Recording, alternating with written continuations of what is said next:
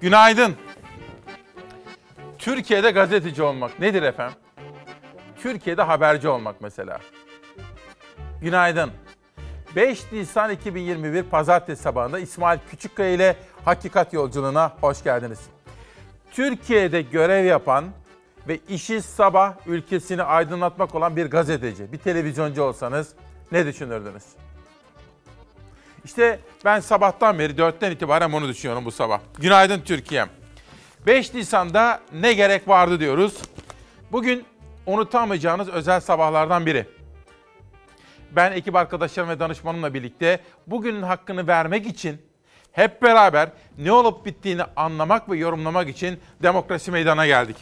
Gazetelere baktığımız zaman mesela Hürriyet'te amiral bildirisine demokrasi yanıt haberini görüyoruz.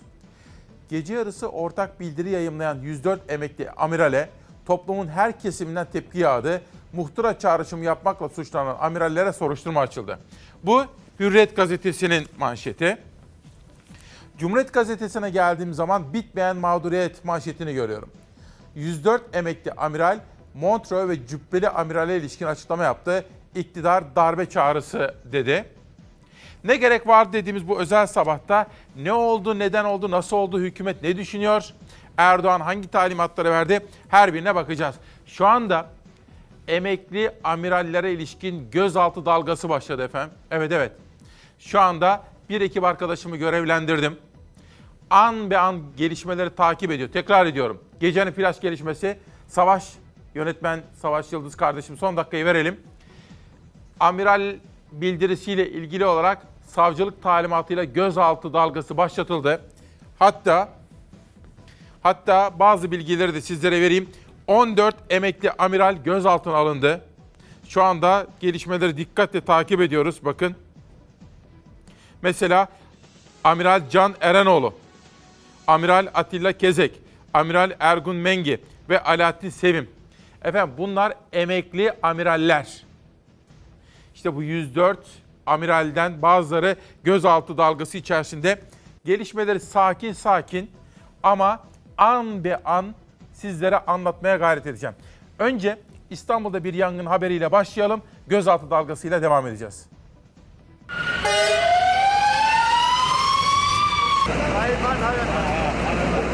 Yaşlılar, çocuklar korkuyla kurtarılmayı bekledi. İtfaiye tam zamanında yetişti. Hepsini dumanların arasında kalan 7 kişiyi kurtardı. Esenyurt'ta 5 katlı binada çıktı yangın. Sadece yangının çıktığı bina değil, diğer binaların sakinleri de panik yaşadı. Mahalle sakinleri sokağa döküldü. İtfaiye eri merdivenle çıktığı bir dairenin camını çekiçle kırarak içeridekileri kurtardı.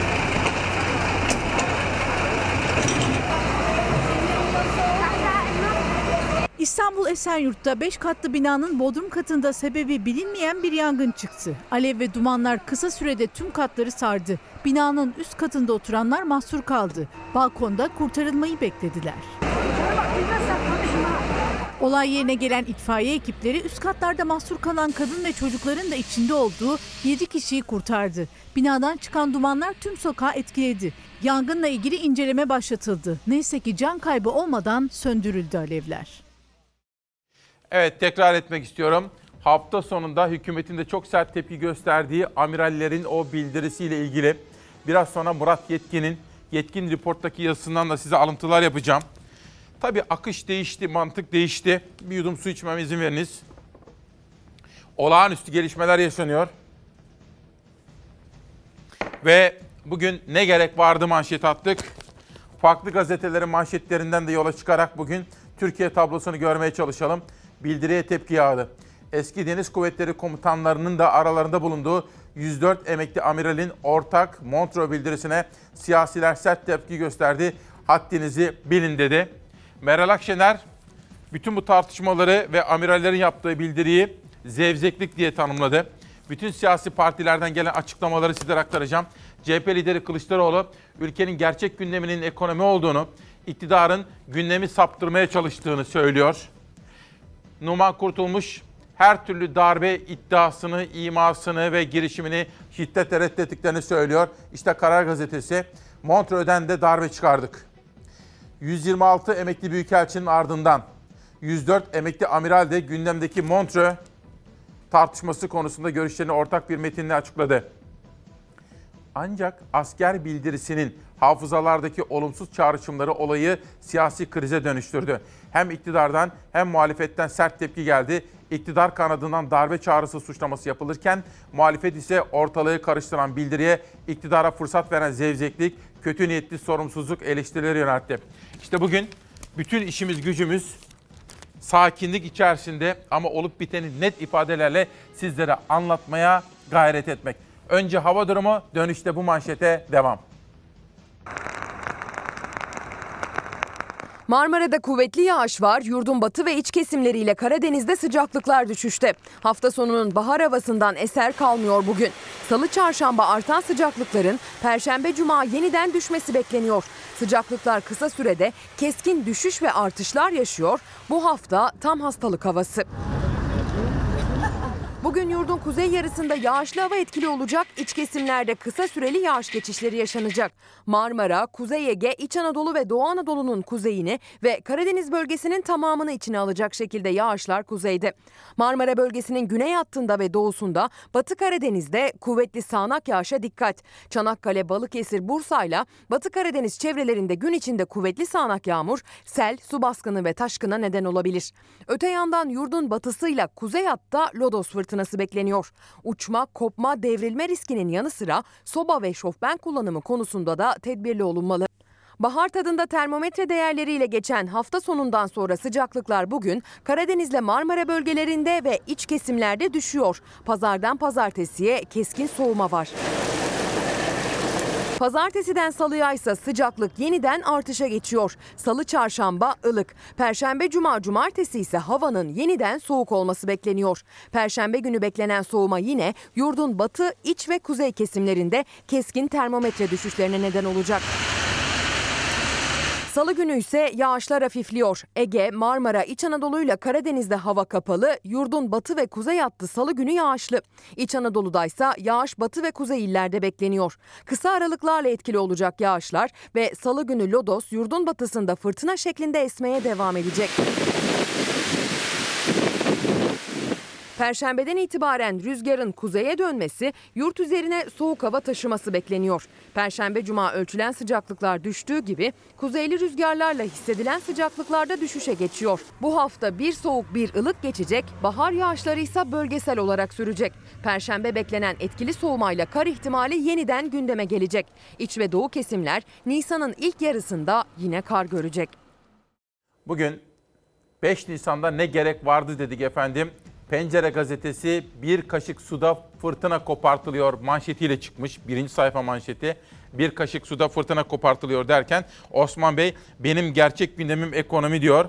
Şu anda eş zamanlı olarak sizlere son dakika gelişmeleri aktarayım.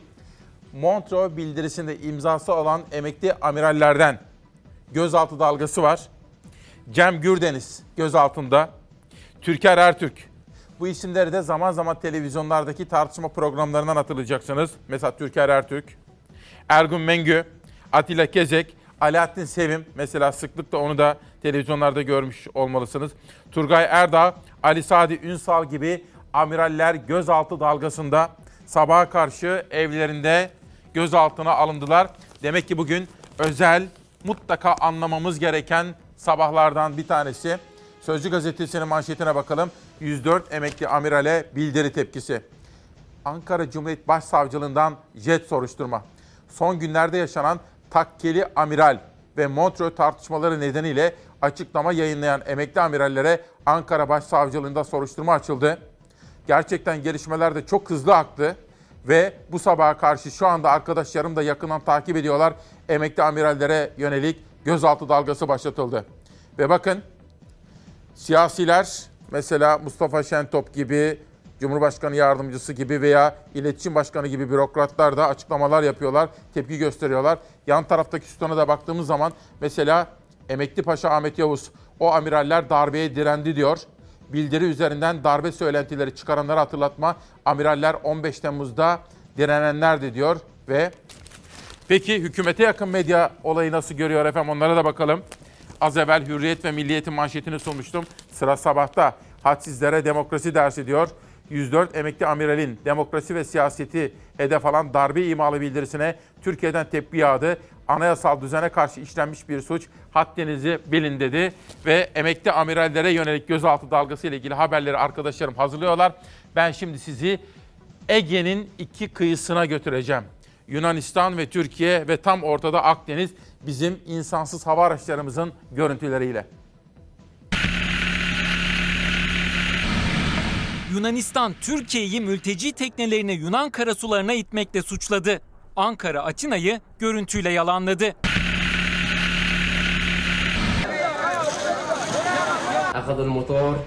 Bizim botumuzun üstüne çıktılar birkaç kişi ondan sonra bizim motorumuzu aldılar ve bizi dövmeye başladılar. Görüntü Midilli açıklarında kaydedildi. Aralarında çocukların da bulunduğu yaklaşık 25 kişilik göçmen grubu lastik botla Yunan adasına ulaşmaya çalışıyordu. Yunan gemisi önlerini kesti. Bir başka Yunan botu da göçmenlere yaklaştı. Çevresinde tehlikeli manevralar yaptı. Göçmenleri Türk karasularına sürüklemeye çalıştı. Göçmenlerin botu devrilme tehlikesi atlattı. Yunan askerlerin insanlık dışı tutumuna Türk sahil güvenliği engel oldu. Sahil güvenlik ekiplerinin bölgeye gelmesinin ardından Yunan botu hızla uzaklaştı. Göçmenler Türk botuna alınarak kurtarıldı. olağanüstü gelişmelerin yaşandığı bir hafta sonu ve olağanüstü gelişmelerle başlayan bir pazartesi 5 Nisan 2021 gününde İsmail Küçükkaya ile Demokrasi Meydanı'nda ne gerek vardı diyoruz. Pencere gazetesinin manşetini de sizlere sunacağım. Fakat teknik bir sorun var arkaya yansıtamıyorum şimdi kusura bakmayın. Sizlere aktarmaya çalışacağım gelişmeleri. Bir taraftan Pencere gazetesi ekrana geldiği zaman göreceksiniz. Bir kaşık suda fırtına kopartılıyor derken bir taraftan bir arkadaşım ve ben de danışmanım da dahil olmak üzere şu anda gözaltı dalgası ile ilgili gelişmeleri takip ediyoruz. İsmet Erdoğan diyor ki günaydın. Tam da memlekette ekonomi konuşulmaya başlamışken işçi, işsizlik, çiftçi, esnafın sorunları gündemdeyken çifte maaşların haksız kazanç elde edenlerin ve bunların sorgulamaları varken ne gerek vardı bunlara diyor İsmet Erdoğan Twitter'da yaptığı açıklamada. Bir taraftan hükümete yakın medya bir taraftan da farklı gazetelere bakarak sizlere Türkiye'nin gündemini sunmaya çalışacağım. Yeni Şafak. Hangi donanmanın amirisiniz, amiralisiniz diyor. Siz Türk denizcisi olamazsınız diyor. Ve işte bakın bu da Yeni Şafak grubunun bugünkü gazetesinde böyle bir manşet. Geçelim bir güne. Bir gün meseleyi çok daha farklı ele almış. Biraz sonra sizlere Yetkin Report'ta Murat Yetkin'in bu konuda yazmış olduğu bir yazıyı da özetleme imkanı bulacağım. Ayrıca Cumhuriyet'te Barış Terkoğlu bu konuda bir yazı kaleme almış ve aslında Türk Silahlı Kuvvetleri'ndeki o amiral tartışmasıyla başlıyor. Hani tarikatçıydı, şuydu, buydu tartışmalar vardı ya. Onunla birlikte başlıyor ve bu konuya gündeme getiriyor bu konuyu. Bir gün iktidardan Amerika'ya ilanı aşk. AKP MHP bloğu Montreux Sözleşmesi çıkışıyla bir kez daha tescillenen Amerikancılığını darbe tartışmalarıyla perdelemeye çalışıyor. Niyet açık. İktidarda kalmak isteyen Erdoğan transatlantik gemisinin bileti peşinde diyor. Ne ilgisi var diye soracak olursanız efendim Amerikalıların Montreux Anlaşması'nın delinmesini istediğine dair haberler, kulisler ve bir takım analizler var. Tekrar edeyim. Amerikalılar Montreux Anlaşması'nın delinmesinden yana. Montreux Anlaşması tıpkı Lozan Barış Anlaşması gibi bizim Türkiye Cumhuriyetimizin tapu senetlerinden biridir. Montreux Anlaşması'nı da bugün sizlere detaylı olarak anlatmaya gayret edeceğim. Dünyadan bir görüntü var. Tayland'dan onu izleyelim. Göz altındaki amirallerle ilgili bilgileri güncelleyip sizlere aktaralım.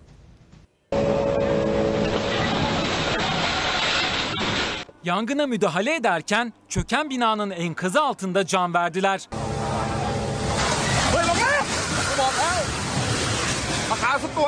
Tayland'ın başkenti Bangkok'ta 3 katlı bir binada yangın çıktı. İtfaiye kısa sürede müdahale etti. Alevler bir saat içinde kontrol altına alındı. Soğutma işlemi sürerken ekipler de bina içinde arama çalışması yapıyordu.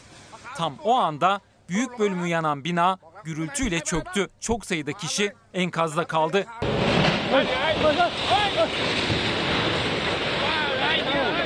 Yardım ekipleri enkaz altında kalanları kurtarmak için zamanla yarıştı. 6 kişi yaralı çıkarılırken 4 itfaiyeci 5 kişinin hayatını kaybettiği açıklandı. Ve günün belki de haftanın ve yılın olayı efendim. Bu arada danışmanım da bana Celal Ülgen'in, avukat Celal Ülgen'in bazı açıklamalarını gönderiyor sağ olsun. 14 amiral için gözaltı kararı olduğu bilgisi geldi. Fiili olarak emekli amiral Cem Gürdeniz, emekli amiral Kadir Sadıç, emekli amiral Alaaddin Sevim şu anda Vatan Caddesi'ndeki Emniyet Müdürlüğü'ne götürüldüler. Ankara Cumhuriyet Başsavcılığı açıklama yaptı. Bunu da Kemal Göktaş'tan alıyoruz. Montreux bildirisine imza atan 10 emekli amiral hakkında gözaltı kararı verildi. Ergun Mengi, Mustafa Özbey, Ali Sadi Türker Ertürk ve Turgay Erdağ amiraller gözaltına alındı. Tekrar etmek istiyorum. Montreux Sözleşmesi ile ilgili bildiriye imza atan 104 amiralden 10'u gözaltına alındı. 4 amiralle ilgili olarak da yaşları nedeniyle kaç gün içinde gitmeleri gerekiyor? 3 gün içinde vatan emniyete gitmeleri gerekiyor efendim. Farklı gazetelerden manşetlere baktığım zaman Türk Gün rütbeleri sökülsün diyen Bahçeli'nin sözleri birinci sayfada. MHP lideri Bahçeli'den bildiri yayımlayan 104 emekli amirale sert tepki derken dün bütün bu tartışmaları zevzeklik diye tanımladı Meral Akşener ve Yeni Çağ gazetesinde de o sözler birinci sayfada gündeme emekli amiraller bombası haberi düştü. 104 emekli amiralin bildirisi hükümet kanadında darbe çağrışımı olarak değerlendirildi denilmekte. Efendim hafta sonunda meydana gelen öyle anlaşılıyor ki pazartesi gününe de damgasını vuran bu önemli olay. Şimdi dikkatle gelişmenin haberini izleyelim, üzerinde konuşacağız. Türkiye'nin bekasında önemli bir yer tutan Montreux Sözleşmesi'nin tartışma konusu yapılmasına, masaya gelmesine neden olabilecek her türlü söylem ve eylemden kaçınılması gerektiği kanaatindeyiz. Bir grup mütekait askerin darbe dönemlerini çağrıştıran açıklaması sadece kendilerini gülünç ve zavallı duruma düşürmüştür. Bilsinler ki aziz milletimiz ve temsilcileri bu zihniyete ve vesayet heveslilerine asla geçit vermeyecektir. Haddinizi bilin ve yerinizde oturun. 104 emekli amiral Montreux Boğazlar Sözleşmesi ile ilgili tartışmalar ve Deniz İkmal Komutanı Tuamiral MS'nin bir tarikat evinde sarık ve cübbeyle fotoğraflarının ortaya çıktığı iddiası üzerine ortak imzayla bildiri kaleme aldı. Ankara'da fırtınalar koptu. İktidar cephesinden yükselen darbe ve muhtıra tepkilerini Ankara Cumhuriyet Başsavcılığı'nın jet hızıyla başlattığı soruşturma izledi. Kısa zamanda bildirinin hazırlanmasında öncülük eden isimlerin ifadeye çağrılacağı öğrenildi. Açıklamayı hazırlayanlarla varsa irtibatlı oldukları kişilerin tespiti ve yasal gereğinin takdir ve ifası amacıyla resen soruşturma başlatılmıştır. Türk Silahlı Kuvvetleri hiçbir görev ve sorumluluğu olmayan kişi veya kişilerin hırs, ihtiras ve şahsi emellerine araç yapılamaz. Bağımsız Türk yargısının gereğini yapacağına inancımız tamdır. Milli Savunma Bakanlığı yargıyı işaret etti. Montreux bildirisi başlığı altında Veryansın TV adlı sosyal medya kanalında yayınlanan açıklamaya imza atan 104 emekli amiral arasında yer alan Mavi Vatan kavramını dillendiren Cem Gürdeniz'den geldi suçlamalara ilk tepki. Yapılan bir açıklamadır. Bunu bir darbe çağrısı olarak yorumlamak son derece yanlıştır. Kaldı ki biz FETÖ'nün kumpaslarında hapis yatmış kişileriz. Amacımız mavi vatana sahip çıkmaktır. Cem Gürdeniz dışında 104 emekli amiral arasında Bülent Bostanoğlu, Murat Bilgel gibi eski deniz kuvvetleri komutanlarıyla FETÖ kumpası balyozdan hapis yatan Deniz Jora gibi isimler de vardı. Atilla Kıyat'la Türker Ertürk'te. Montreux'u tanımıyorum, feshettim dersin. Montreux tartışması Meclis Başkanı Mustafa Şentop'un Cumhurbaşkanı'nın tek başına Montreux Sözleşmesi'ni de feshetme etkisi var mı sorusuna verdiği teknik olarak mümkün yanıtıyla alevlenmişti. Şentop tepkiler sonrası yeni bir açıklama yapmıştı. Kontrol olmak üzere e, Türkiye'nin e, taraf olduğu, e, elde etmiş olduğumuz mevzilerle ilgili hiçbir tartışma yoktur. Böyle bir tartışma bizim aklımızdan da geçmez. Türk Silahlı Kuvvetleri ve Deniz Kuvvetlerimizi Atatürk'ün çizdiği çağdaş rotadan uzaklaşmış gösterme çabalarını kınıyor ve tüm varlığımızla karşı çıkıyoruz. Aksi halde Türkiye Cumhuriyeti tarihte örnekleri olan bunalımlı ve bekası için en tehlikeli olayları yaşama risk ve tehdidiyle karşılaşabilecektir. Düşünce açıklama başka, darbe çağrımlı bildiri hazırlamak başka. Emekliler kendi uydurdukları gündemlerle kaos simsarlığı üstlenmişler. Belli. Yüce Türk milletine diye başlayan 104 emekli amiralin bildirisinde Montreux Sözleşmesi hassasiyeti başı çekti. Ardından Milli Savunma Bakanlığı'nın soruşturuyoruz dediği bir tarikat evinde üzerine giydiği takkeli, cübbeli fotoğrafları ortaya çıkan Amiral MS'nin tartışması üzerinden isim vermeden devam etti. Bu görüntüler kabul edilemez denilerek yapılan uyarılar darbe ve muhtıra tepkilerini tetikledi. Türk Silahlı Kuvvetleri ve özellikle deniz kuvvetlerimiz son yıllarda çok bilinçli bir FETÖ saldırısı yaşamış ve çok değerli kadrolarını bu hain kumpaslara kurban vermiştir. Bu kumpaslardan çıkarılacak en önemli ders Türk Silahlı Kuvvetleri'nin anayasanın değişmez değiştirilmesi teklif edilemez temel değerlerini titizlikle sürdürmesi zaruretidir. Böyle bir bildiri yayınlamanın demokrasimize zarar vermekten, Türk Silahlı Kuvvetleri personelinin moral ve motivasyonunu olumsuz etkilemekten ve düşmanlarımızı sevindirmekten başka bir işe yaramayacağı açıktır. Ankara 104 emekli amiralin kaleme aldığı Montreux bildirisiyle pazar gününe uyandı. Darbe çağrışımlı muhtıra tepkileriyle tansiyon tavan yaptı. Ankara Cumhuriyet Başsavcılığı'nın soruşturmayı Türk Ceza Kanunu'nun 316. maddesinden yani suç için anlaşma maddesinden başlattığı öğrenildi. Açıklamanın organizasyonuna öncülük eden kişiler tespit edildi. Tespit edilen isimlerin kısa süre içinde ifadeye çağrılması bekleniyor. Bugün ne gerek var dedik ya efendim işte gördünüz Türkiye'de gazeteci olduğunuz zaman böyle. Bir uyanıyorsunuz bir gün önce yaptığınız bütün hazırlıklar çöpe gitmiş olabiliyor. Çünkü gündemin bu kadar değiştiği bir ülke başka bir yerde var mıdır, mümkün müdür bilmiyorum. Ama hayalini kurduğumuz Türkiye tablosuna ulaşmak için her zaman olduğu gibi hak diyeceğiz, hukuk diyeceğiz, demokrasi, insan hakları diyeceğiz, ifade özgürlüğü diyeceğiz. Ülkemizi büyük önderimiz kurucusu Gazi Mustafa Kemal Atatürk'ün söylediği gibi çağdaş medeniyetler seviyesine ulaştırana kadar, gerçekten ileri demokrasiye ulaştırana kadar her şeyi yapacağız efendim. Demokrasiyle yapacağız hem de. Demokrasiyle, seçimle birlikte yapacağız. Ve hayalini kurduğumuz o Türkiye tablosuna ulaşmak için hak hukuk derken bugün bütün avukatlarımızı da bizimle birlikte olan bütün avukatlarımızı da adalet arayışı içerisinde onlara ne kadar teşekkür etsek azdır diyorum. Bugün avukatlar günü efendim. Biliyor musunuz? Bugün avukatlar günü diyor. İstanbul Barosu'nun böyle ilanlarını da gördüm efendim. Bütün avukatları sevgi ve saygıyla selamlıyorum. Peki gazetelere bakmaya devam edelim. Hafta sonunda bu Montreux tartışması büyüdü büyüdü. Bugüne de yansıdı. Bugün iki gündür Marmaris'te tatilde olan ve bir taraftan da Bakanlar Kurulu listesiyle ilgili çalışmalar yaptığını öğrendiğimiz Adalet ve Kalkınma Partisi lideri ve Cumhurbaşkanı Recep Tayyip Erdoğan bugün saat 15'te bu konuda bir açıklama yapacak. Hem bir toplantı, değerlendirme toplantısı hem de bir açıklama yapacak. Ve Cumhuriyet Gazetesi bugün iki ayrı gazeteden haber okuyacağım şimdi de. Bitmeyen mağduriyet diyor. Okuyalım. 104 emekli amiral Montreux ve Cübbeli amirale ilişkin açıklama yaptı. İktidar darbe çağrısı dedi. 104 emekli amiral Montreux Sözleşmesi tartışmasına gece yarısı bildirisiyle karşı çıktı. Açıklamada Türkiye'nin bekasında önemli bir yer tutan Montreux Sözleşmesi'nin tartışma konusu yapılmasına neden olabilecek her türlü söylemden kaçınılması gerektiğine dikkat çekildi. Türk Silahlı Kuvvetleri'nde Atatürk'ün çizdiği çağdaş rotadan uzaklaşma çabaları kınandı. Emekli amirallerin açıklamasının internet medyasında yer bulmasının ardından iktidar temsilcileri bildiriye tepki gösterdiler. Ve darbe çağrısı imasında bulundular.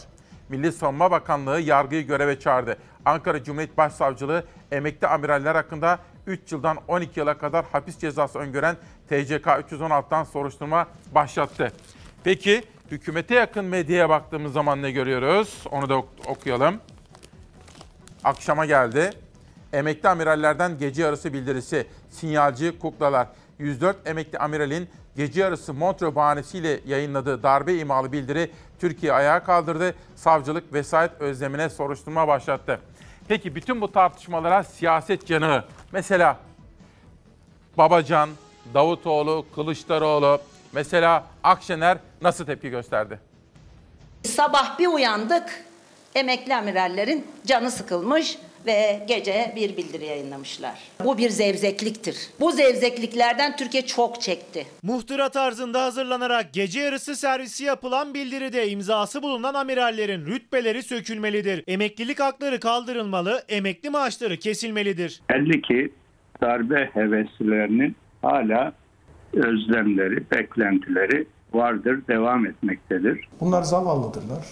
İstismarcıdırlar, milleti bilmezdirler, kelimenin tam anlamıyla edepsizdirler. Siyaset 104 emekli amiralin bildirisine iktidar muhalefet fark etmeksizin en ağır sözlerle tepki gösterdi. Akşener'le Bahçeli muhtıra tarzı açıklama benzetmesinde ortaklaştı. İyi Parti ile CHP iktidarın mağduriyet için bunu kullandığı görüşünde birleşti. Emekli de olsa gece yarısı silahlı bürokrasi mensubu kişilerin yaptığı açıklamalar genellikle muhtıraları, darbeleri hatırlatır. Elbette iktidar partisine bu konuda üzerinde tepinme fırsatı tanınmıştır. AKP mağdura yatmak için hiçbir fırsatı kaçırmıyor. 103 tane amiralin açıklamasından darbe çıkartmak olsa olsa sivil darbecilere mahsus bir özelliktir. Saf olmaya gerek yok. İyi planlanmış, Türkiye siyasetine pranga vurmaya e, niyet etmiş bir girişimle karşı karşıyayız asla tasvip edilemez. Militarist ya da sivil fark etmez. Darbe heveslilerine geçit verilemez. Bildiri ülkenin tarihsel hafızasını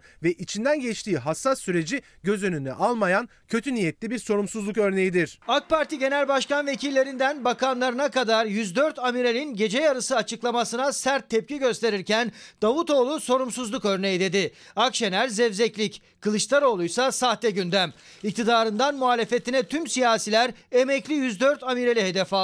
Bu sahte gündemler tutmaz. Halkımızın tek gerçek gündemi sofrasıdır. Büyük ve ünlü ekonomist Erdoğan. Yarattığın ekonomik yıkım ile seni yüzleştireceğim. Biz bu ülkede 104 işsiz gencin 104 siftahsız esnafın derdini konuşmak zorundayız. Emekli silahlı bürokratlara sesleniyorum. Muhalefet partilerini beğenmiyorlarsa derhal bir siyasi parti kurup yürüyebilirler. Ama darbe çağrıştıracak, gerçek gündemi örtecek yolun oluşmasına da hakları da yoktur, hadleri de yoktur. Hazır üniformalarını da çıkarmışlar. Gitsinler siyasi partilerde siyaset yapsınlar. Bu millet bu delikten çok ısırılmıştır ve bir daha ısırılmayacak. Sabrımızı zorlamasınlar. Demokrasiye, hukukun üstünlüğüne, devletimize ve milletimize bağlıyız ve sadığız ve biz buradayız. İçişleri Bakanı Süleyman Soylu'ya bağlı Jandarma Genel Komutanlığı, Sahil Güvenlik, Emniyet Teşkilatı da ortak bir açıklama yaptı. Biz buradayız diyerek Soylu'nun bağlılık sözlerini tekrarladılar. 103 vesayetçi amiralin imzasıyla yayımlanan bildirinin arkası ve önü kararlılıkla araştırılmalı. Bu rezaletin içinde kimlerin olduğu tesvik ve tespit edilmelidir. Montreux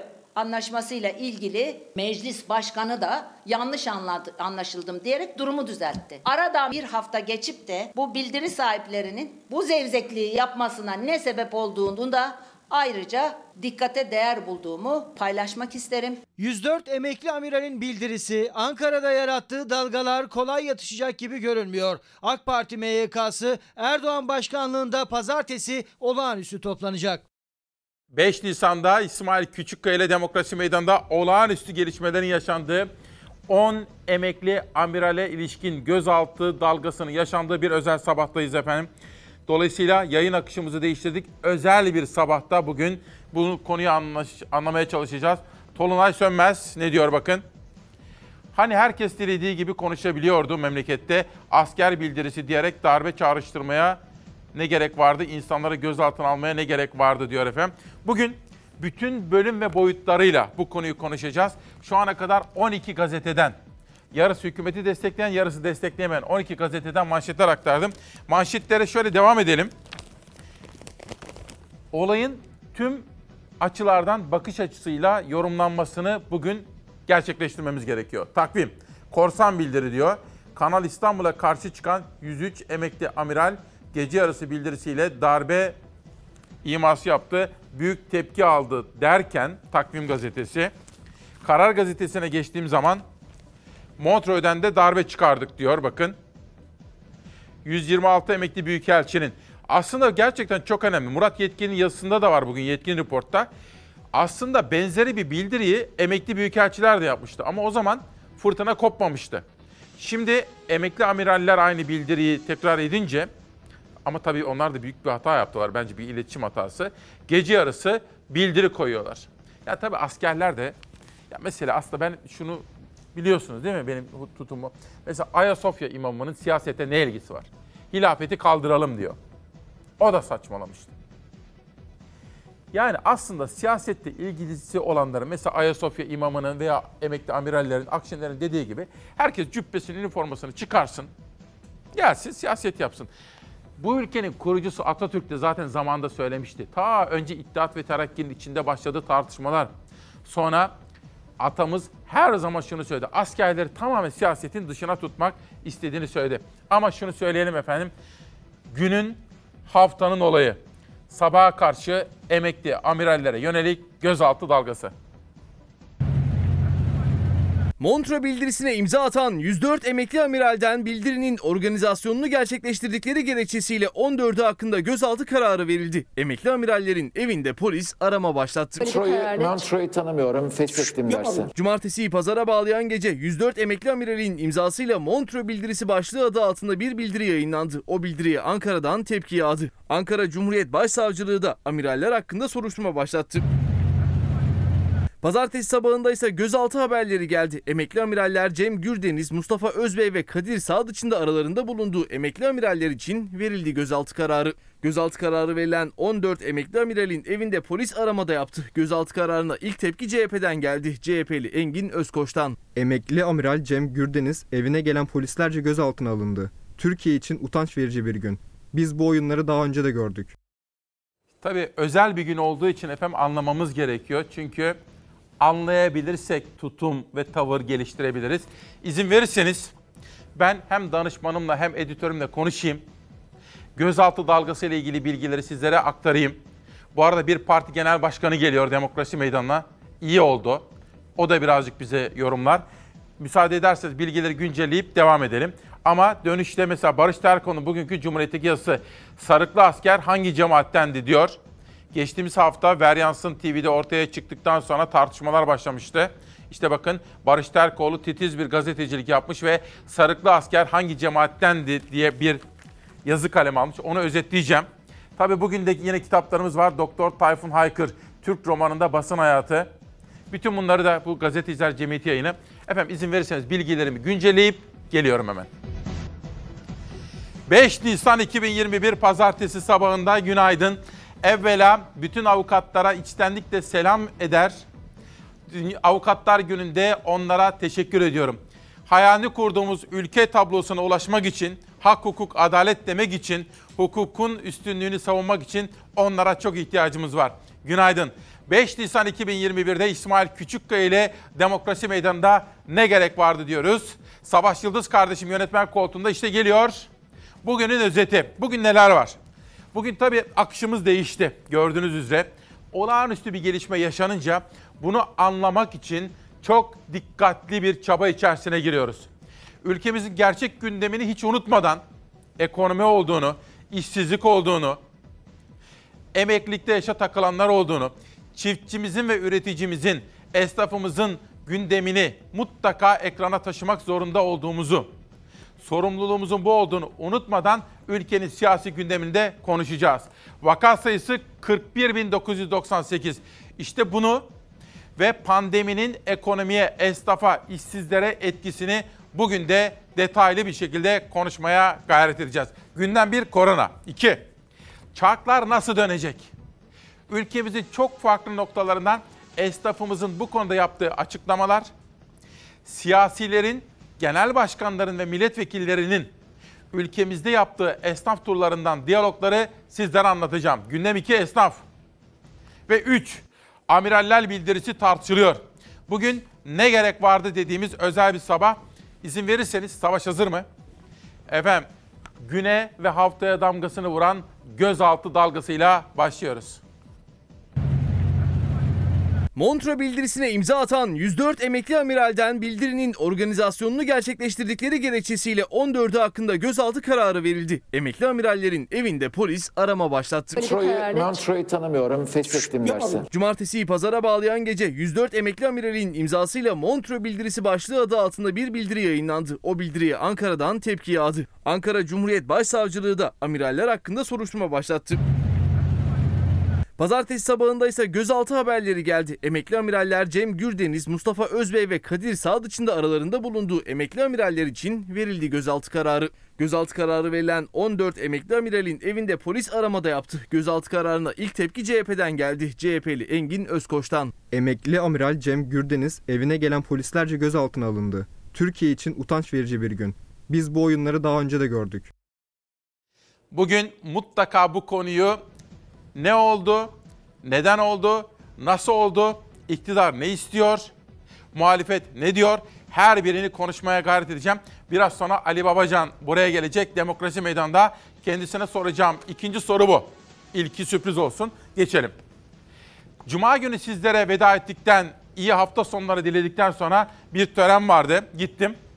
Bakan gazetecilerin, gazete ve televizyonların yöneticilerini davet etmiş. Atatürk Kültür Merkezi konusunda bilgiler sunmuştu. Beni de davet ettiler sağ olsun. Yayın yönetmenim Doğan Şentürk ve genel müdürümüz Cenk Soner'le birlikte. Ben birazcık geç gittim ama bakana bir takım sorular sorduk. Atatürk Kültür Merkezi ile ilgili başta olmak üzere aldığım bilgileri bugün ve bundan sonraki günlerde sizlere aktaracağım. Ve geçelim. Bugün 5 Nisan'da Demokrasi Meydanı'nın konuğu Deva Partisi lideri Ali Babacan olacak. Biraz sonra kendisine ilk geldiği zaman bir sürpriz soru soracağım. İkinci soru olarak da bu amirallerle ilgili neler söyleyeceğini çok merak ediyorum. Bu kuşakta korona günlük vaka sayısıyla hazır mısınız efendim? Başlayalım. Üçüncü tepe noktasına doğru halen yükselme dönemindeyiz. Henüz üçüncü tepe noktasına ulaşmış değiliz. Günlük yayınlanan tablodaki korkutan artışa rağmen salgının seyrinde henüz en ağırı yaşanmadı. Yeni yayınlanan haritaya göre artık Türkiye genelinde düşük riskli yani mavi renkli ilk almadı. Haritanın neredeyse tamamı kızardı. Özellikle İstanbul'da 2 ayda vaka sayıları 10 kat arttı. İlk hafta 100 binde 60 olguydu. Şu an geldiğimiz tabloya baktığımızda 8 haftada ne kadarlık bir artışa denk geliyoruz? İstanbul için konuşuyorsak 8 haftada neredeyse 10 kata yakın bir artış oldu. 100 binde 590'ları bulduğunu görüyoruz. Bu gerçekten çok yüksek bir artış. Neredeyse hiçbir ek önlem alınmadığına tanık olduk. Son açıklanan haritaya göre düşük riskli il kalmamış oldu. Bir hafta önce Türkiye nüfusunun %80'i yüksek riskli illerde yaşıyorken bu oran bir haftada %88'e kadar çıktı. İstanbul için bir haftadaki artış oranı %47. İlk yayınlanan haritadaki 100 binde tespit edilen yeni vaka sayısıyla son hafta arasında ise 10 kat fark var. Eğer ivedi olarak önlem alınmazsa günlük doğrulanmış olgu sayısının 50 bini hatta 60 bini üzülerek söyleyeyim hatta 70 bini geçme olasılığı karşımızda duruyor. Şimdilik son 24 saatte 41.998 kişi daha koronavirüse yakalandı. Virüs nedeniyle hayatını kaybedenlerin sayısı 185 oldu. Ağır hasta sayısı ise artıyor.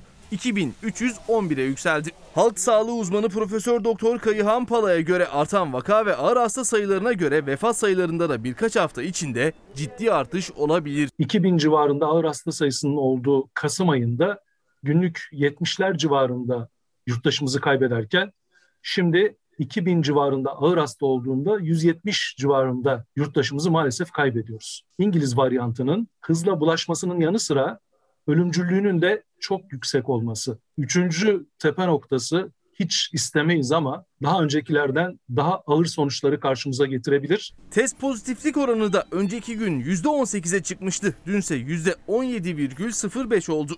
Aralık ayında yaşanan ikinci pikin tepe noktasında bile bu rakam %15 civarındaydı. Ekonomik ve sosyal koşullar oluşturulmuş uzun süreli en az 28 günlük bir tam kapanmayı gerçekleştiremediğimiz müddetçe bu pandeminin yükü artarak devam edebilir. Önlem alsaydık bazı insanlar ölmeyecekti. Bu çıplaklığı artık görmemiz gerekir. Hem üzgünüz, hem öfkeliyiz, hem de endişeliyiz. Korona ve aşılamaya dair bilgilerimizi Zafer Söken güncelledi. Başkaca detaylarımız var efendim. Ekran başında Nihal Kemaloğlu da beni bu konuda bilgilendiriyor bakın. Şimdi yolladı şu haberi de. Ankara Cumhuriyet Başsavcılığından Montreux bildirisi soruşturmasına ilişkin açıklama gözaltına alınmasına karar verilen şüphelilerin tamamı yakalanarak gözaltına alınmıştır. Kim bunlar efendim? Yakalananlar, gözaltına alınanlar. 104 amiral var ya, emekli amiraller.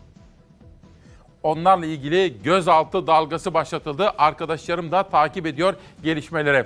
Karardan okuyorum. Montreux'den de darbe çıkardık.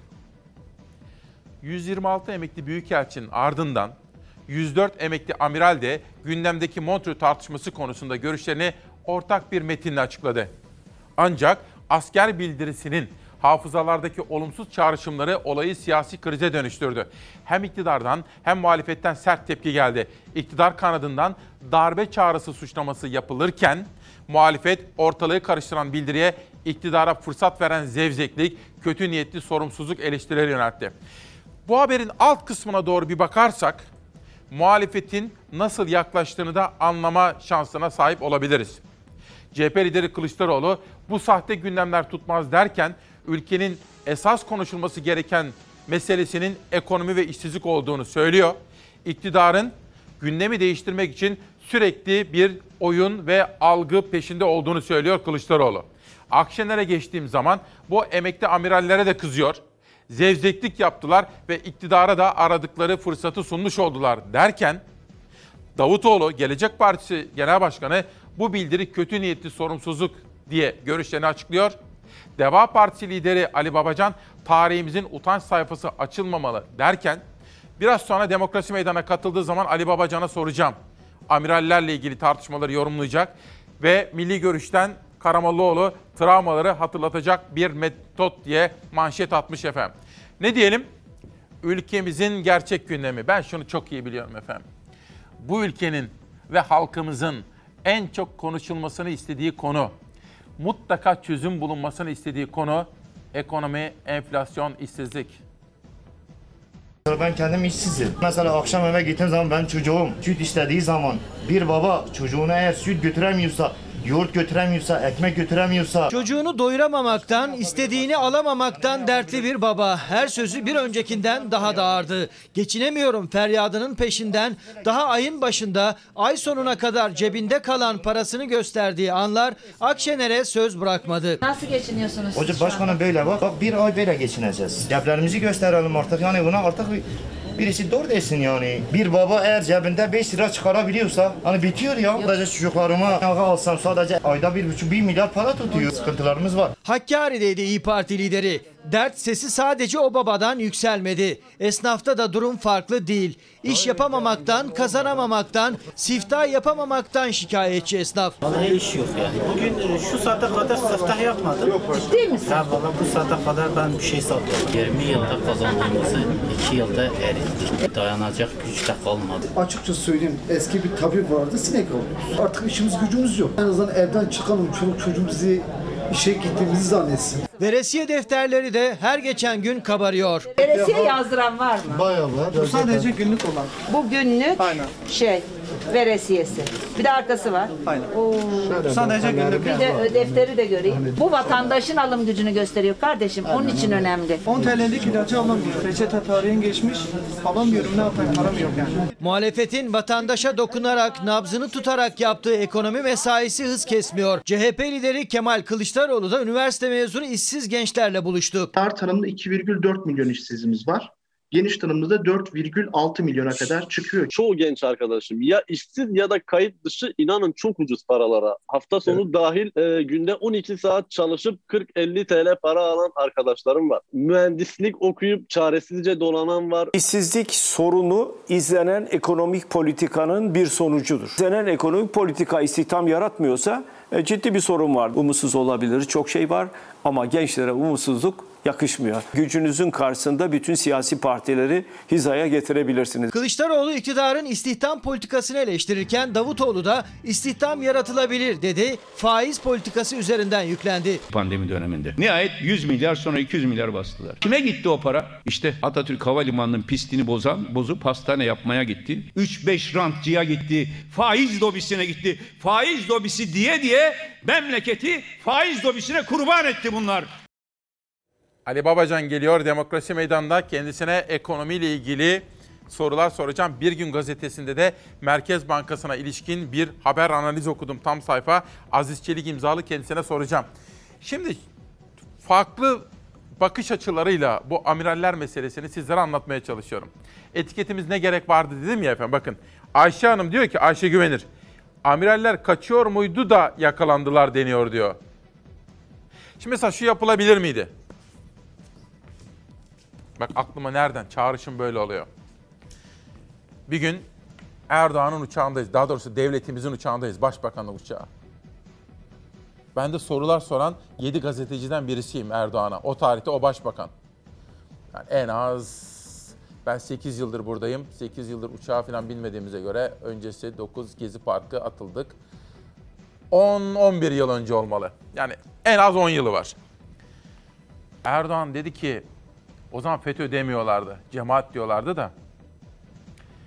Bıktık dedi. Dalga dalga gözaltılardan bıktık demişti. Bunu hiç unutmuyorum. Bak aklıma nereden geldi. Ayşe Hanım soruyor ya. Ben de orada düşündüm. Ülkenin başbakanı bile yorulmuş bu gündemin ağırlığından. Şu yapılamaz mıydı efendim Ayşe Hanım'ın izleyenimizin ifade ettiği gibi? Mesela Cumhuriyet Savcılığı tamam çok hızlı yol aldılar. Tamam tepki göstermek istiyorlar. Peki ifade almak istiyorlar. Hukuk tamam. Şeriatın kestiği parmak ezilmez. Acımaz. Ama bu emekli amirallere demek ki yaşları en az 70 ila 75 arasında olmalı değil mi? Yani belki 68 falan da olabilir bazıları ama en az 65 66 çoğunluğu 70 75 yaşlarında. Bunlara bir celp gönderilip buyurun ifadeye denilemez miydi acaba? Yani illa sabaha karşı gözaltına mı alacaktık? Bu Ayşe Hanım'ın sorusu bakın. Günün en önemli sorusu Ayşe Güvenir. İzleyelim. Teşekkür ediyorum kendisine. Pencere. Bir kaşık suda fırtına. Emekli amirallerin Montreux'un tartışmaya açılmasını eleştiren açıklamasını hükümet darbe tehdidi diye algıladı. Ard arda yapılan açıklamalarda 15 Temmuz hatırlatması yapıldı. Savcılık 104 amiralle ilgili soruşturma başlatıldığını duyurdu. Derken milliyete geçelim. Bildiriye tepki yağdı haberini okuyorum. Eski Deniz Kuvvetleri komutanlarının da aralarında olduğu 104 emekli amiralin ortak Montreux bildirisine siyasiler sert tepki gösterdi. Haddinizi bilin dedi. Ekonomiyle devam edeceğim ama şu görüşümü de ifade edeyim. Hafta sonunda da baktım. Efendim tabii bu ülkenin güzel insanları. Hepimiz yurttaşız. Bu ülkeyi çok seviyoruz. İktidarları bazen beğenmeyebiliriz. Değil mi? İktidarları değiştirmenin yolu nedir? Seçimdir. Demokrasidir. Örnek mi? İşte en son yapılan yerel seçimler. Bu ülke halkının %65'i bugün belediyelerde işte Millet İttifakı dediğimiz blok tarafından seçildi efendim. Yani demokrasiyle seçimde oluyor. Dolayısıyla efendim biz bu darbelerden çok çektik. 21. asırda ne darbesi? Kim darbe yapacak? Yani dilime kadar geliyor da sabah tabii daha kadınlar bizlerle birlikte, çocuklar bizlerle birlikte daha şık ifadeler kullanmaya çalışıyorum. Efendim geçiniz bunları geçiniz. Ne darbesi? İktidarı beğenmiyorsak ne yapacağız? Demokrasiyle değiştireceğiz, seçimle. En son ne zaman maaşınızda da bir artış oldu? Ne aldığımı biliyorum. Ya zaten alsam alana kadar yerleri belli. Herhalde kayda değer bir zam olsa hemen cevap verirdiniz Kesinlikle anladığım Yani kadarıyla. düşünüyorum şu anda. Ama yok. Yok yani bilmiyorum. En son ne zaman geliri arttı, ne kadar arttı? Kayda değer olmadığı için aklında bile değil çalışanın. Ama zamlar, etiket fiyatları öyle değil. Her gün gördükleri ceplerini yakan rakamlar. Memurlar da bir yılda maaşımızdan 80 dolar eksildi diyerek zam talep etti. Maaş artışı 463 lira olarak geçti kayıtlara. Ama zorunlu harcamadaki artış da 965 lira. KESK hazırladı raporu. Sadece kamu değil, tüm çalışanların maaş artışı yılın ortasını görmeden eridi. Siz yetirebiliyor musunuz? Mümkün değil, mümkün değil. Nelerden kısmak zorunda kaldınız? Nelerden mesela etten, gıdadan, yiyecekten, içecekten. Şimdi Çalışma Bakanı yoksulluğu çeşitleri ayırdı ya. Göreceli yoksulluk, nesnel yoksulluk gibi. Aşırı yoksulluğu sıfırladık. İstiyoruz ki göreceli yoksulluğu da azaltılabilelim. Biz enflasyonu çeşitlere ayırdık. Örneğin gıda enflasyonu %18.4, ulaştırma enflasyonu %22.47, sağlık enflasyonu %18.11. Kamu çalışanlarının toplu iş sözleşmesi 2 yılda bir yapılıyor. Önümüzdeki Ağustos ayında 2019 yılında yapılan sözleşme yenilenecek. Geçtiğimiz 2 yılın zam oranlarıyla TÜİK'in enflasyonu karşılaştırıldığında ortaya çıkan tablo gelir kaybının net fotoğrafı. 2019 Ocak ayında aldıkları maaşla 3 küçük altın daha az alıyorlar. En düşük kamu emekçisi maaşı 2800 lira. Yani asgari ücret kadar. 2021 yılında %21,5 zamla 2825 lira oldu asgari ücret. 500 liralık artış da söndürmeye yetmedi mutfaktaki yangını. Maaşa zam geldi tamam geldi. E, her şey ateş pahası. Bir çay, bir yağ 100 milyon. 100 milyon olmuş 10 milyon. Ölelim mi? Halbuki iyi zam geldi. Geldi dediler asgari Nasıl iyi? Çok iyi geldi ya. Ay çok rahatladık.